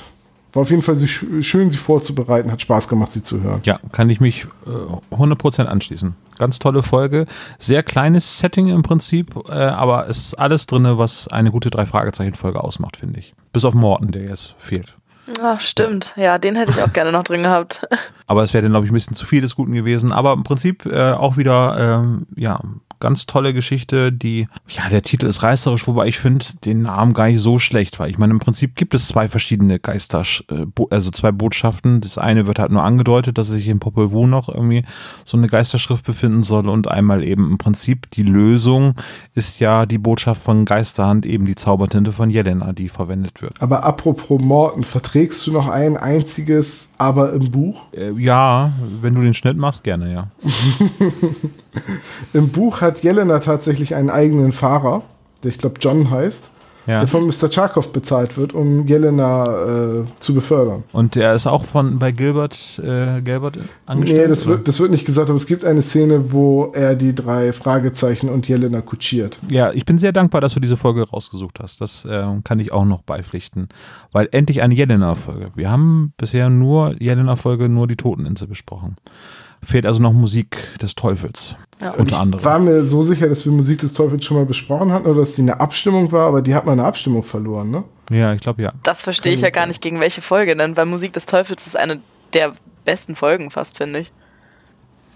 Ich weiß es nicht mehr. Vielleicht täusche ich mich auch komplett und ich wollte Musik des Teufels immer mal vorschlagen. Ja, dann macht das auch beim nächsten Mal. Auf, auf jeden Fall hatte Olaf dieses Cover für den tanzenden Teufel ähm, gebaut und da habe ich gesagt, so, oh, wenn wir dem jetzt noch eine Geige geben, sieht es aus wie Musik des Teufels. Weil Fred Astaire mit dieser Teufelsmaske. Vielleicht mache ich das ja auch einfach. Und ganz ehrlich, wir machen ja immer, wir versuchen jetzt ja immer thematische Abstimmungen zu machen. Und mit Tanzender Teufel und Musik des Teufels haben wir schon eine Chance verpasst.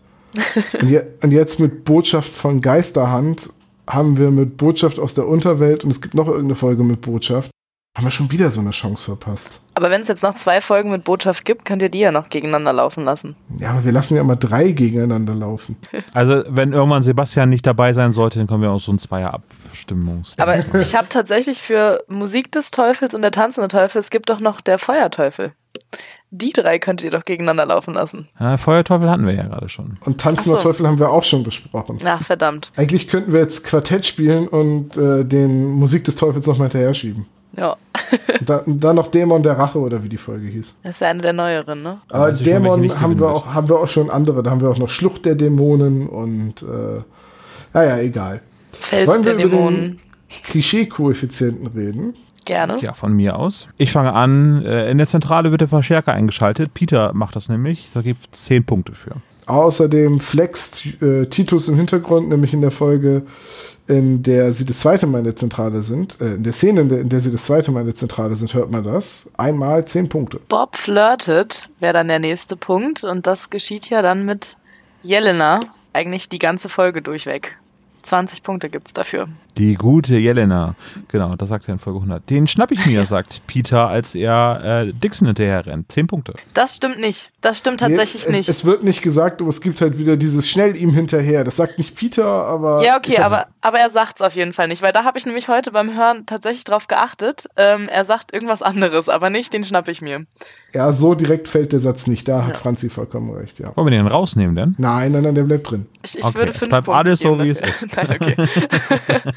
So, äh, Peter hat Dietriche dabei und benutzt sie auch. Und zwar sowohl bei der Wohnung von Mr. Dixon als auch bei m, Professor Arroway, Dr. Arroway, Gottkanzler Arroway, ich habe ihren Titel vergessen, gibt jedenfalls einmal 10 Punkte. Justus hat alles durchschaut, sagt aber nichts. Genau, es wird ausgeblendet, es gibt 25 Punkte und wir wissen nicht, ob Justus wirklich alles wusste. Ja, ähm, dann in der gesamten Folge generell, es geht um Kunstdiebstahl. Das kann man auch so direkt äh, einloggen. Äh, gibt 50 Punkte. Dann gibt es natürlich einmal die Telefonlawine und da gibt auch einmal 10 Punkte. Ähm, welches Detektiv-Gadget wird denn da verwendet? Also neben den Dietrichen. Fingerabdruckpult. ah, das Fingerabdruckset, Stimmt. genau. Und natürlich ähm, Justus dickes Brute Force Passwortbuch. und, und, und im Buch sogar noch sein Trojaner. Genau, sein, sein, genau, sein, sein Bundes, äh, sein äh, ähm, drei Fragezeichen Trojaner. 20 Punkte. Ähm, es gibt eine Anspielung auf Europa und Deutschland. Ja, und zwar Popol Vuh, die schräge Rockband aus Deutschland. Stimmt. Ja, da wäre ich jetzt gar nicht drauf gekommen. Ja, tatsächlich gibt's 20 Punkte für. Ja, am Ende wird jemand überwältigt. Deus Ex Kellertür, ähm, einmal 20 Punkte. Deus Ex, das ist ein geiler Aufkleber für so eine Tür. Deus Ex Kellertür. Die Visitenkarte wird vorgelesen. Äh, es gibt einen Punkt. Und zu guter Letzt, ähm, es gibt einen versteckten Schatz, ein Erbe, ein Diebesgut. Ja, das Popol Vuh, das äh, zieht sich ja durch die ganze Folge. Da gibt's auch 25 Punkte für. Und das heißt, wir kommen insgesamt auf 231 Punkte. Franzi, kannst du bitte sowas sagen wie, das ist eher so ein durchschnittlicher Wert? Also, ähm, das ist ja eher so ein Durchschnittler, durchschnittlicher Wert, direkt auch noch versprochen. Super. Dank, Dankeschön, das hätte sonst jetzt echt gefehlt. Was sind denn Ja. sonst so die Werte, die ihr erreicht habt? Ich habe ja jetzt nicht alle von euren Podcast-Folgen gehört. Also dadurch, dass wir halt 200 Punkte für spezial gelagerter Sonderfall geben, äh, Ja, okay. verfälscht das natürlich sehr oft das Ergebnis. Äh, aber irgendwie liegen die Folgen alle so zwischen 150 und 300. Es gibt Aber wenige Folgen, die deutlich drunter sind und ja, es sind halt viele Elemente, die halt einfach, die sind, gehören halt zur Atmosphäre der Folge und deswegen tauchen die auch ständig auf, wie eben das Flexen Ja. oder dass Justus nichts sagt oder Also dass die, sie jemanden hinterherrennen oder so. Die flüsternde Mumie und die flüsternden Puppen, also alles, was geflüstert wird, hat ungefähr 231 Punkte im Klischee-Koeffizienten. So eine Geisterhand ist jetzt auch nicht laut. Nee, genau. Die flüsternde Geisterhand, so können wir die Folge eigentlich nennen, dann können wir das richtig einordnen. Bist du mit dem Titel besser zufrieden? Ja. Mehr zufrieden. Die flüsternde Geisterhand, damit bin ich zufrieden. Die flüsternde Geisterhand. Okay. Ja, Franzi, das war super. Ja. Jetzt müssen wir dich leider ähm, darauf aufmerksam machen, dass wir einen Erzfeind haben namens Dr. Knobel, Oha. Der uns jetzt malträtieren wird mit Fragen. Ähm, du kannst nur gewinnen, wir können nur verlieren. Bist du bereit dazu? Ich denke, ja. Haut Wollen raus. wir Dr. Knobel reinholen, Tom? Was meinst du? Ja, holen wir Dr. Knobel dazu. Hallo Dr. Knick. Hallo Tom. Die Tarnung hinten in der Ecke zu stehen mit einem Lampenschirm über den Kopf hätte fast funktioniert. Fast so gut wie die drei Fragezeichen, als sie sich bei Palmer Dixon im Haus verstecken. Zumal sie diese Tarnung schon mal verwendet haben in einer alten Podcast-Folge. Vielleicht sollten wir den Drehbuchschreibern mal wieder ein paar Brotkrumen in den Keller werfen, damit die mit besseren Gags rauskommen. Ist Autorenstreik, wir haben festgestellt, das geht auch so. Streiken die Autoren auch für äh, Bessere Umweltpolitik. Ja. ja, auf jeden Fall. Wer braucht schon gute Autoren? Bei den Hollywood-Serien hat das auch alles gut funktioniert ohne die Autoren. Und letztendlich ist es ja auch egal, ob sie da sind, warum sie da sind oder wieso sie da sind. Hauptsache, sie gehen wieder, ne? Hauptsache, sie schießen jetzt eben ihre fünf Fragen ab und sind dann wieder weg. Könnten Sie erstmal bitte. Erstmal will ich unseren Gast begrüßen. Ich wollte es gerade sagen. Ich sei da nicht so unhöflich, Tom, und nicht so voreilig, Olaf. Hallo, unser Gast. Hi. Hallo, Franzi. Was geht? Digga. Okay. Frage Nummer eins.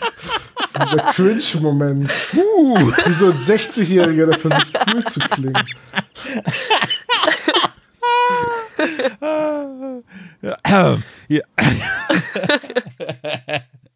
Huh, dreh den Swag auf, Dr. Knobel. Das geht hier voll Naja, tight ich bin jetzt halt auch, los. ich bin halt auch eine, eine alte, ältere Generation als die junge Dame hier. Wie alt bist du denn? Ich, der Doktor, ich bin äh, über 50. Oh, ja, Dr. Knobel ist im gesetzten Alter. das dachte ich mir fast. Frage Nummer eins. Was für ein Verbrechen, also was für Verbrechen zählt Justus auf, als er Jelena ähm, fragt, was für Verbrechen denn geplant sind? Welch schön konstruiertes Wow. Satz. Also, kann ich die Frage nochmal hören? Die Frage ist, was für Verbrechen zählt Justus auf, als Jelena ihm den Fall anbietet? In dem Moment, wo Jelena sagt, es wird ein Verbrechen geschehen, zählt Justus Verbrechen auf, die er anscheinend gerne hätte. ermitteln Mhm, ja, ich würde. erinnere mich an die Ich Szene. weiß nicht. Zählt er welche auf? Und welche sind das? Olaf hat schon geantwortet und auch richtig. Boah, es ist ganz Ich blöd. Ich habe einfach eine komplett andere Szene jetzt gerade im Kopf von einem anderen Hörspiel, wo Justus nämlich auch Verbrechen aufzählt und das passt gerade nicht zur Antwort. Verdammt. Egal. Ich schicke jetzt einfach mal was ab. Das ist eh falsch. Also Popeln wäre eine falsche Fährte. Tom, Ja. wie so oft bist du eine Enttäuschung. Und außerdem noch spät dran. Aber schön, dass du mir die Antwort geschickt hast. Oh, Oh, verdammt. Also, die Verbrechen sind Mord, das haben alle von euch richtig. Totschlag, das haben überraschenderweise auch alle richtig. Und dann wird's bei der Franzi dünn. ja. Dann sagt Tom Brandschatzen, Nee. was ich sehr feier. Und Olaf sagt Banküberfall und das ist richtig. Echt jetzt Mord und Somit- Totschlag? Mord, Totschlag, richtig? Banküberfall, sagt er? Ja, Mord, Totschlag, Banküberfall. Krass, das Banküberfall ich- ist komplett weggefallen aus meinem Kopf. Und ich habe alle drei geraten. Oh Mann. Ich finde es so witzig wie Mord, Totschlag? Ja, genau. Übernehmen wir nicht. Wir machen nur Fälle, wo niemand stirbt. Oder wo der Mord schon so lange weg ist, dass man, dass die Person auch im normalen Alter schon gestorben wird, weil dann ist irgendwie der Mord wieder so ein bisschen relativiert. Genau. Stimmt. Frage Nummer zwei. Wen ruft denn Peter zuerst an? Bei der Telefonlawine? Ja. Das ist einfach. Ja, zu einfach. Null Punkte und dann gleich so rumrollen. Hier, ja. Zwei, einen Zweidrittelpunkt hatte ich ja wohl. Olaf hat es richtig, Tom hat es richtig und Franzi hat es auch richtig. Es ist Jeffrey. Welches Baujahr hat Dixons Auto? Oh, warte, das weiß ich. Noch so eine einfache Frage. Was war das nochmal für ein Auto? Ein Ford. Ford. Der später grün wurde. Oh ja. Ah, danke, das hat mir geholfen. Ist angelaufen. Mhm. Ähm, Grünspan. Der war aus Kupfer. Über Nacht. Also, das Baujahr ist 1976, nicht Ach. 96. 20 Jahre. Ah. Ich habe mich nur vertippt. Ja, ja, will ich auch sagen. Ich hatte gerade echt 96 im Kopf. Kennt ihr das, wenn ihr dann so, Ja, Ja. Ist, hast doch geschrieben. ja. Dummerweise. Naja, egal. Ich los ab. Immerhin einen Punkt hast du schon. Olaf geht hier voll steil. Wupp, wupp. Aber wird er auch die nächste Frage beantworten können? Auf jeden Fall. Wahrscheinlich, weil die Anmoderation wirkte, als hättet ihr das ausgiebig besprochen. Wo versteckt sich Bob in Dixons Wohnung? War das mit dem Baujahr 76? Wurmt mich jetzt, ne? ähm, Olaf und Franzi haben hinter dem Sofa, was vollkommen richtig ist.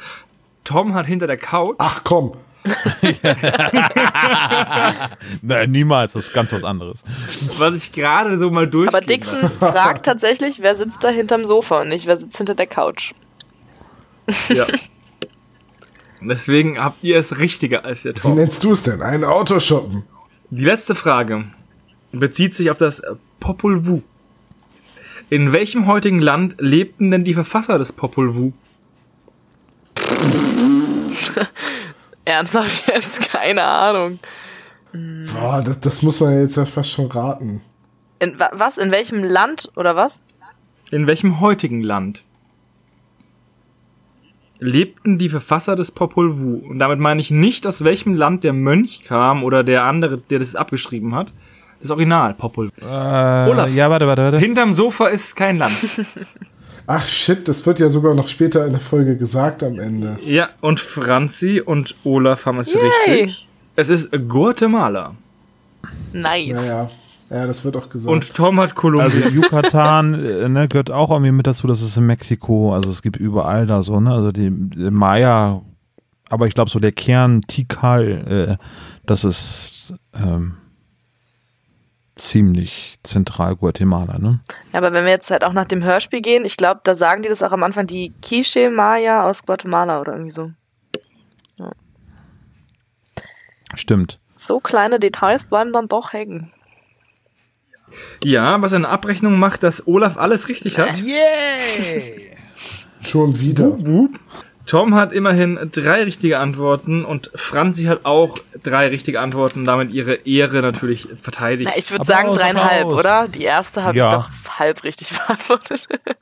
Nein, passt schon. Ja, so, Sehr schön. das Supi. war's dann auch schon wieder. Tja, dann, Dr. Knobel, da drüben ist die Tür. Ich weiß, und da das Fenster und da das Teleskop Richtig. und da die Couch und da sind die Akten von Bob. Welchen Weg Sie rausnehmen, ist mir egal, aber nehmen Sie einen. Okay, dann würde ich gerne von dir Huckepack werden. Ja, ge- gehen Sie mit Gott, aber gehen Sie. ja, adios. So, bleibt jetzt eigentlich nichts mehr zu sagen, außer das war der spezial gelagerte Sonderpodcast zu der Folge Botschaft von Geisterhand. Eine schöne Drei-Fragezeichen-Folge mit einer sehr schönen Besprechung, die mir großen Spaß gemacht hat. Deswegen vielen Dank an unseren Gast Franzi. Ja, danke auch, dass ich dabei sein durfte. War sehr witzig. Das war freut uns mich ein sehr. Fest. Nachdem wir Ja. jetzt neun Monate lang ein Versprechen offen hatten. Ja, Sehr und, gut, einen Haken dran machen. Und wir quasi ja schon die nächste Folge geplant haben. Ne? Ich erinnere an die, äh, die Weihnachts-Advents-Special. John, John Sinclair machen wir. Genau. Ich rede stundenlang mit dir über John Sinclair. Das, äh, da da habe ich jetzt schon Bock drauf. ich auch. Oh, ich darf nicht mitmachen. Nein, du darfst nicht mitmachen. Doch, wenn du willst, kannst du auch mitmachen. Du hast die Edition 2000 ja auch rauf und runter gehört. Dann bist du Richtig. der Gast bei uns. Ich Du könnte dann Fragen bei stellen am unserem Ende. neuen Podcast bist du dann der Gast. Genau. Ich ähm, könnte als Dr. Tod die Fragen am Ende stellen. Ja, das ist super. Sehr gut. Wir klauen unser eigenes Konzept. Genau. gut, also, das war der spezielle Sonderpodcast. Es hat großen Spaß gemacht da draußen. Macht's gut. Ciao. Tschüss.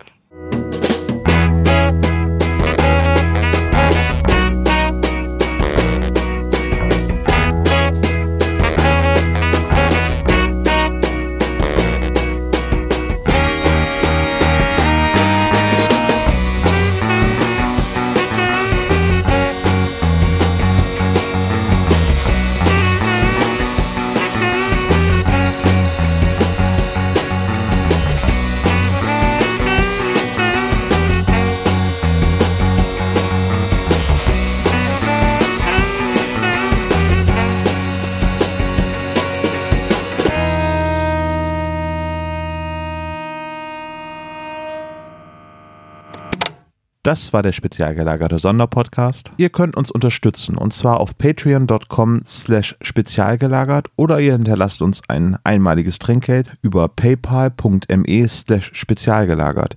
Dieser Podcast ist ein Hobbyprojekt und hat keine Verbindung zu Kosmos oder Europa. Wir danken Dr. Orgel, dass wir ihr Lied nicht kleinlich als unser Intro verwenden können und natürlich unserer Station Voice Heinz Kreinbaum.